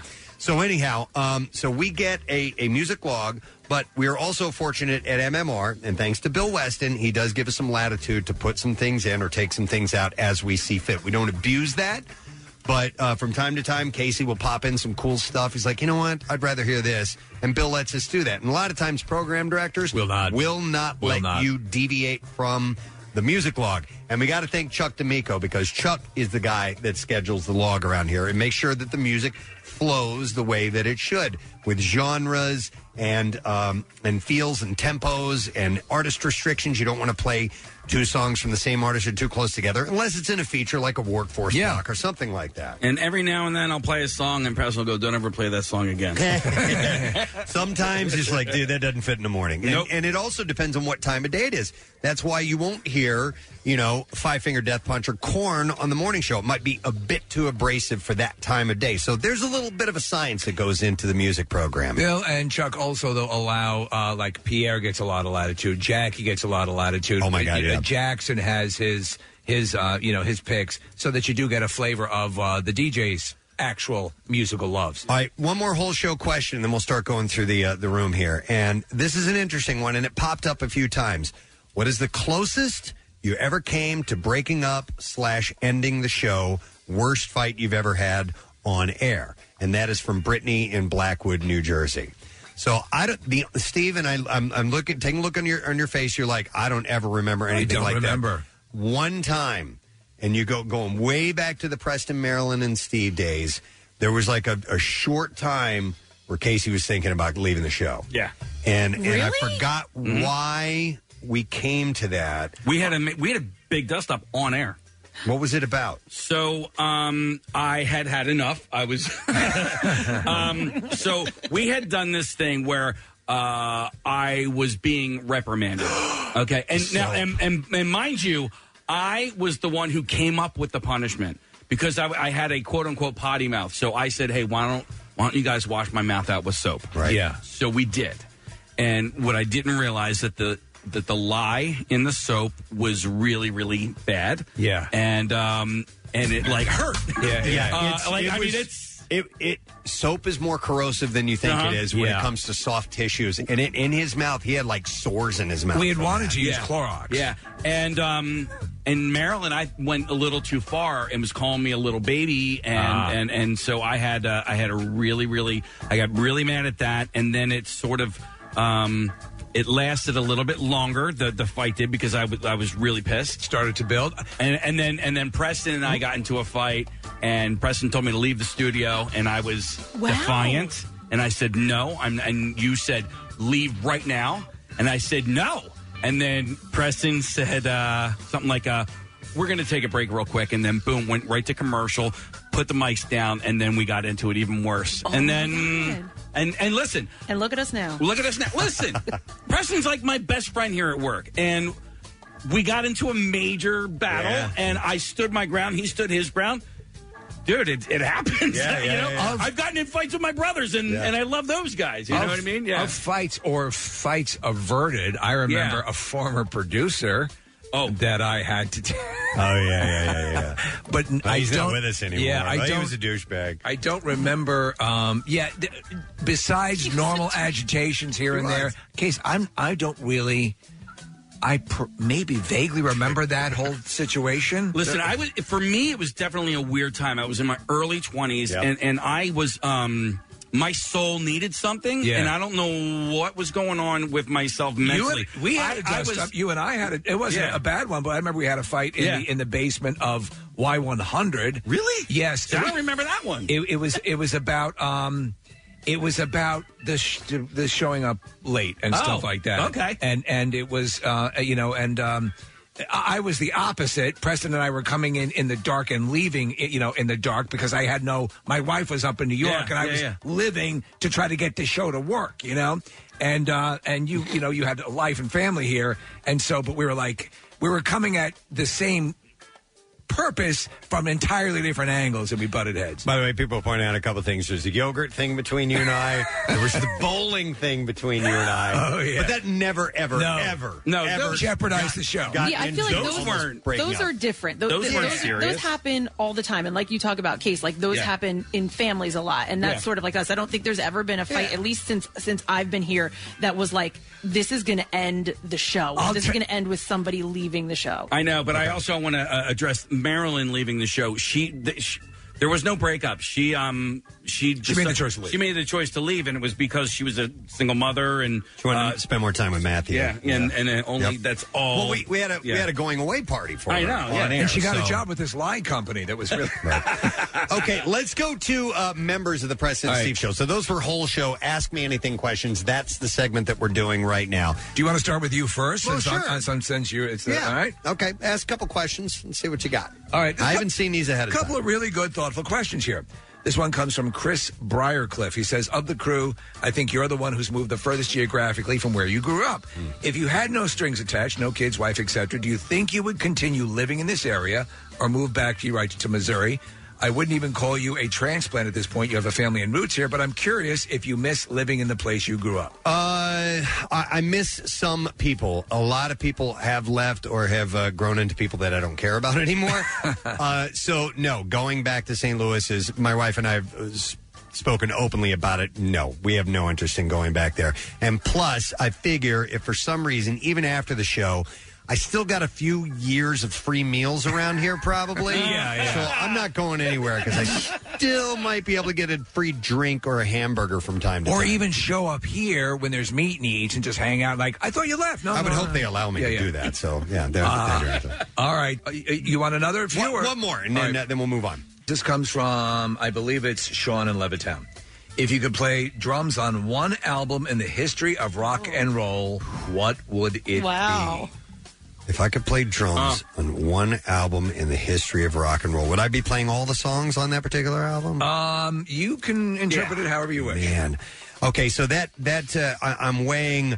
What what is an impressive drum part that I would like to, uh, you know, uh, saying that I have the magical ability of Right, whoever drummer right. that is, or would it be a, a an iconic album? I'd probably say the White Album from the Beatles, um, because number one, they're the greatest band ever.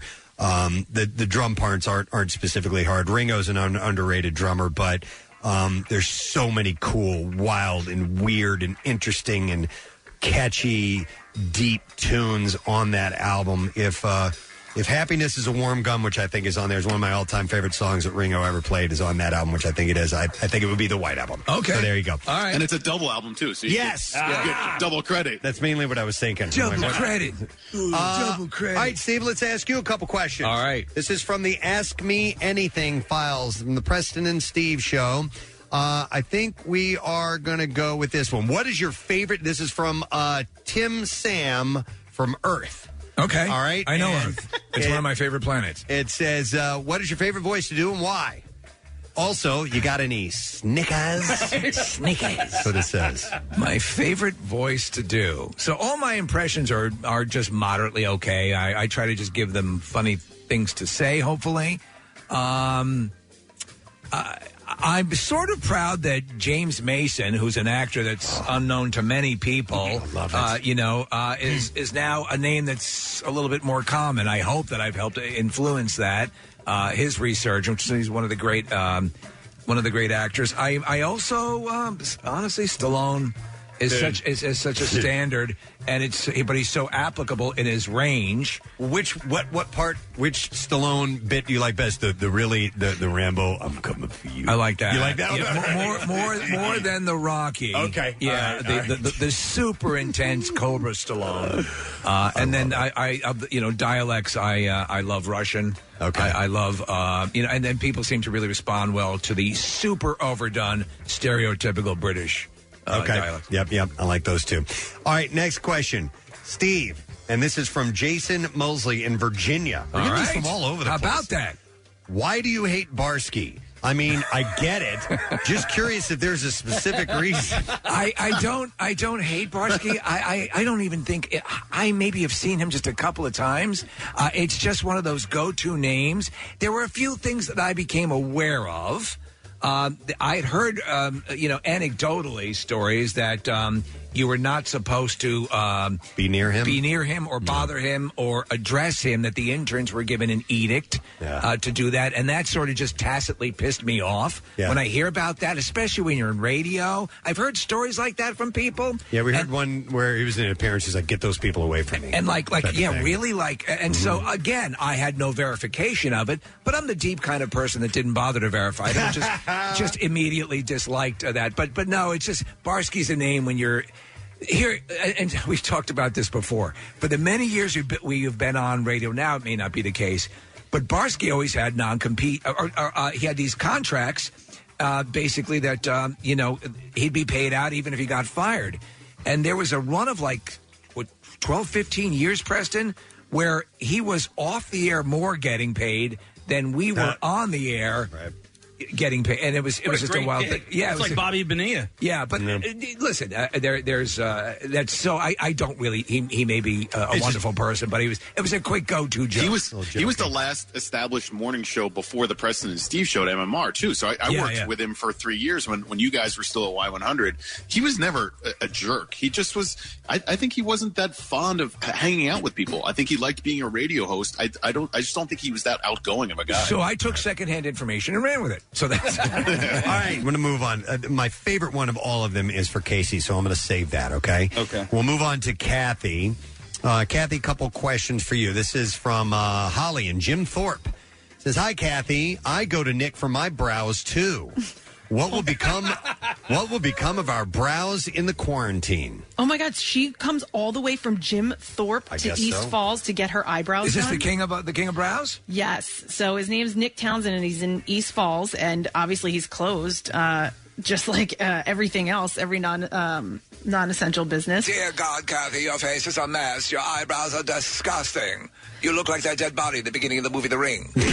I'll tell you what, though, I love not doing all of this. I love not going to get my eyebrows done, not having to do my hair. My nails are still not done. They haven't been done in three weeks um, because I don't have. Not that I have to anyway, but like no one, no one's getting it done. There's nowhere to go for this. But so you- you- we're looking I kind of right like now. having the break and saving the money and saving the time.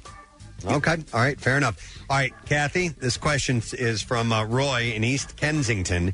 Says, Kathy, would you sleep with Gary Lauer if it meant finding a COVID nineteen cure? And then he says, Casey, same question. wow. But we're going to focus on you, Kath. Okay, wait. Uh, so Not a vaccine, a cure. A cure. Only if he had his jam in. Oh, there's So you're saying there's a chance? oh, I hope he's listening. Yeah. A cure? What am I going to do? I'm going to say no? I know it's a loaded question. No, yeah, they, and they they knew that. I mean, it, Close my eyes, turn my head, and get it done with. yeah, pinch your nose. Like every time. All right, and then one last story for you, or a question for you, Kathy. Um, this is from uh, Mike in Philly. Says, Kathy, do you sleep with your socks on? Oh, okay. That's uh, a good question because I know some people despise that. So actually, um, I'd say about 50 50. Yes, there are nights that I sleep the entire night with socks on. Okay. Um, but if I get too hot, uh, sometimes I'll even sleep with a sweatshirt on too. But if I get too hot, the socks are the first things to go. Okay. I thought when you said 50-50, you meant you slept with one sock on. No, no, no. 50, 50% of the time, Okay. I'd say. All right, uh, Nick. This question comes to you from uh, Jake in Plymouth Meeting. It says, "Have you or will you go back to conquer the mountain that you broke your leg on?" Oh yeah, it's a great question. Absolutely, yeah. It was one of the first things that I wanted to do after I broke my leg was figure out a time when I could go back and and uh, get past that stream at a mile into the trail where we haven't even started climbing yet. Um, but but uh, ironically enough, Jake, my brother Josh, actually just climbed that uh, two weeks ago. I guess he went back out there and did it again. And uh, yeah, I- I think the the great thing about hiking, um, or the great thing about anything in life is if you get knocked down, you got to get back up again. You got to get back on the horse. So You're better than that. yeah. I honestly, I can't wait to be able to do it again. I would love to do that again. All right.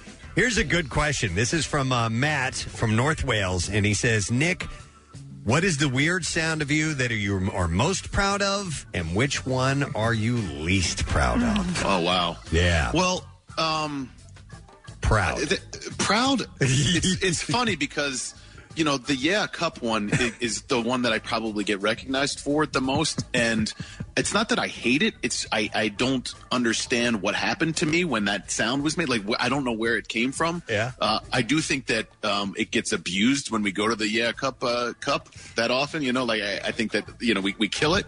Um, so I don't enjoy that. Yeah, particular- Cup. Yeah. Yeah. when we do that over and over again, I, I think that that gets really old really fast. I don't. I love it. I know. It gets funnier the more I hear it. It's your Annabelle. Yeah, it is. It's Yeah, a couple- All right. What about the one? Uh, so, so wh- what do you categorize that as? The, as the the most proud or least proud of? I'm, honestly, like both, depending on my mood and, and uh, yeah. Um. Okay. Well, but I would think the one that you're most. I would be if I were you. The one I would be most embarrassed of is we. Guess what I get to do.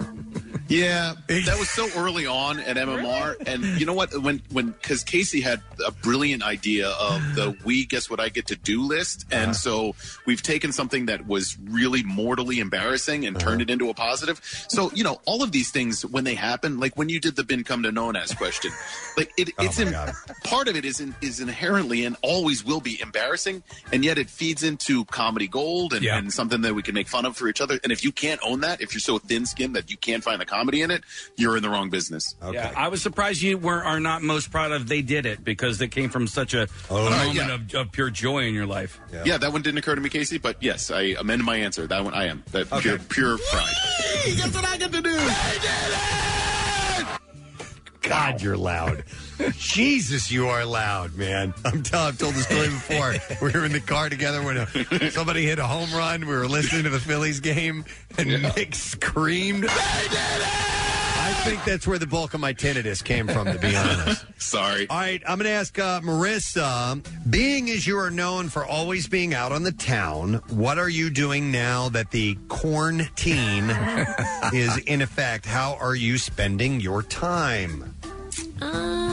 Um, I'm really, really bored. Yeah. Yeah, it's tough. Oh, When you find yourself bored, what are you doing? I mean, do you do you read or listen to music or watch something on television, or do you are you surfing the web, checking social media? What do you, what do you do? I'm spending a lot of time working, which is no surprise to you guys. We've had a lot of contests and stuff going on, so I now find it hard to find a time to stop working because there's nothing to make me stop. You said you were cooking a little bit more. That's the other thing. Okay. So when I'm, you know, spending a little too much time um, watching TV, I binged all of uh, S's Creek, which is a really good show. Finished that last night. Um, so when I'm like, I need to quit and stop watching TV, I start cooking. I would like to point those of you who are not following Marissa on Instagram. to go now and look at her pictures of her trip to Italy. Yeah. Yeah. You are a wonderful photographer. Oh, thank you. I was looking at the composition. I was specifically just looking at how you created those pictures and where you chose to stand and the angle you held your camera. And it's excellent. It's wonderful. You and know she's- that's what she did in I know. college, I know okay. she did do that, but I mean, she it obviously took. I mean, I took a photography class. Yeah. Whoop de frickin' do. It didn't help me at all. Well, you got that job with xHamster. But Marissa, Marissa is able to see lines and horizon and things like that, and she she does a perfect composition in photos. So take a look at her pictures from Italy because they're really well done. Thank you. I usually like after a trip like that or, or anything, I'll take a cool picture and I'll just forget to post it or won't be ready to post it or I can't think of the perfect caption to write for it. So I kind of forget about it and put it off. Um, but I have been using this time to just throw up photos and I'm not editing them. I'm not. I'm just throwing up a whole bunch of stuff. So if there's Yeah. some silly ones in there, you're gonna get them. Um, but thank you. And there's a They're lot great. more coming. They're great. You need to teach me. I, I, I want to learn to take better uh, pictures. Done. All right, uh, Casey, couple questions for you. All right? Casey by far has the best questions.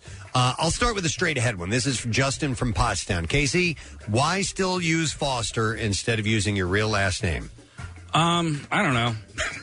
Is that a good answer? yeah. No, um, it's just easier. It's, it's, I think, a more palatable last name than. I mean, my real last name is Fossbenner, and the reason I even went with Foster is because when I was first hired as your producer, Doug Kabinski hated Casey Boy. Um, and the Who- reason he I'm- was the uh, assistant Yeah. program director. Yeah. Yeah, so and the reason I'm Casey Boy is because when I started as an intern, there was a girl named Casey. And so she was Casey Girl and I was Casey Boy. It's just so we could tell who we were talking about. Right, And so that's how I got the name Casey Boy. And so people ask why I'm not Casey Man. And it's like, well, because A, it doesn't matter. And B, you know, I was Casey Boy for the longest time. I'm not going to change my name. And that's probably why I go by Foster as well. Yep. Also, there aren't many Fossbenners in the uh, phone book. So, you know, Easy to track you down. Easy to track me down, my mom down, and, you know, all that I- sort of stuff. Yeah, So- I don't use my real name, and it was just a decision. I didn't like the way it sounded, so you change it. You can do it in radio if you want to. My original name is uh, Schwarzenegger. Yeah. Schwarzenegger. Wow. Yeah, but I yeah, heard my- that this is my original name. Um, all right, Casey. Uh, last question, by far the best one sent to any of us. This is from Steve South in River, New Jersey, or Steve in South River, New Jersey, and it says, Casey, if your mom and your wife switched bodies like in Freaky Friday, and you had to have sex with one of them to switch them back, who would you do? Dude, brilliant question. That is a psych. That is a psychopathic question. Mm-hmm. Awful. But That it- is- it's a psychological profile. All right, so oh dear God. So you're you're so I'm either Diane's in I'm your either mother's body. I'm Yep. either mm, I'm banging my He can't my even mom say and it. my wife's body, so I'd be my mom would be aware, or I would have to get physical with my mom's body, even though my wife's yeah consciousness was inside of that. Oh man. I'm not. No, here's the deal. They're going to stay like that for the rest of their lives. Oh, They're going to stay like that for the rest of their lives. I'm sorry, I'm not doing I would it. think it would be easier to to have sex with the body of your wife because how hard would that be to do Dude, then his mom with your would know. mother? Yeah, but his mom would know, but his mother would probably be okay with it in the fact that what she's doing is a good thing for her son who she loves more than life itself. I- may I ask? Uh, may I, my answer? I Yeah. would. I would do mom with my wife's consciousness in there because you don't want because you you're in that, you're then you're actually having sex with your mother. Yeah. it's just the shell. The shell is different. Here's what I'm going to do. So you think you'd be able to rise to the occasion of your mother? My mom is pretty hot. All right. I, I figured it out. Now, so listen, my first choice is they're just going to live like that for the rest of their lives. But if I couldn't choose, I would knock my my wife's body out. That's a good idea. There you I would knock Or just her get her out so cold. hammered No, that not it even no. actually turns her on. She could not be awake. I would have to either roofie her or Smell this rag. Smell this rag. Yeah, or smell the rag, or uh, go find some medical grade like propofol, whatever it is. She will not be awake whatsoever. It's like when you get a colonoscopy. Yeah, Yeah. they knock you out. All right, Okay. I got All you. right. That's All right, terrible. so those are the individual. I hated all three of my questions. They're great. They're the best ones. Can we do this again? I, I really enjoyed this. We This have is so cool. much. We're going to have to do it eventually. Um, this is a big one. No, that's too much. Do it. Do it. do it. It says, I don't mean to be too grim, but this may just be the apocalypse esque world we're living in these days. But I was wondering if you guys have you guys ever discussed what would happen to the show if, God forbid, something unplanned were to happen to Preston or Steve? I don't want to discredit the contributions from the other members of the show, but I just can't imagine the show continuing without both of its namesakes. In the music world, Led Zeppelin couldn't continue without John Bonham. In Hollywood, The Office just wouldn't be the same without Steve Carell's Michael Scott. So, what's the plan, or is there even one, for when Steve buys the Batman figure that pushes his wife over the edge, or when Preston is buried alive by an avalanche of partially used disposable cameras? He had yet to discover. Thanks, guys. Have a good flight. I, that's I from, actually hang on. asked- That's from Henry and uh, Cherry Hill.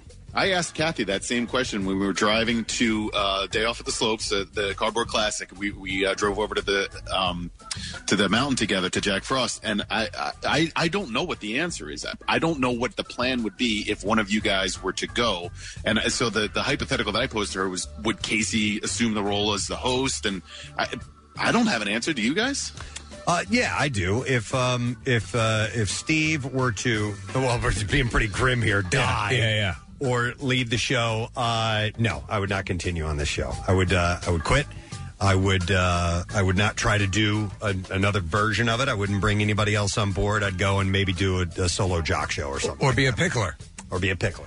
Uh, yeah, and I, I, I, I feel the same way. I mean, I've, that's why I've said since I, I did have the, the cancer scare in 2014. I'm, I'm good now. I had the prostate cancer. I'm uh, cancer free. But the ultimate, um, the show's the show, and I think that's, um, you know, and I, my plan is to keep on going as long as you Well, know and- people seem to enjoy it. Steve, that's what that's what I said to Nick. I said, fortunately, uh, I don't think we have to worry about that because Steve will work until he dies. Oh, yeah. He's not going to retire. I Yeah. said that. I go, I don't think Steve will ever retire. No. He'll just No. die one day. Yeah, I, and, and he's up on the mic, and then Kathy will go run down the hall and, and check on her appearances. I'll see if I'm going to get paid for another appearance somewhere. Uh, so yeah, I guess that's the basic answer. Yeah, for that. yeah. All right, and uh, one last story. This is from Mike McCusker in Skippack. What happened to Drunk Day? And I'm sure that was asked by a lot of people. Yeah, yeah. And uh, I'll answer that. We got tired of doing it. yeah, if there was something we did for you know a few years in a row, and we don't all, all of a sudden do it anymore. We got tired of doing it. We got we got tired of doing it. I think it impacted other people too. Yeah, you yeah. know, like I think when you when you do it, it's fun. Um, I, I did a few of them over the years, and I always loved doing it.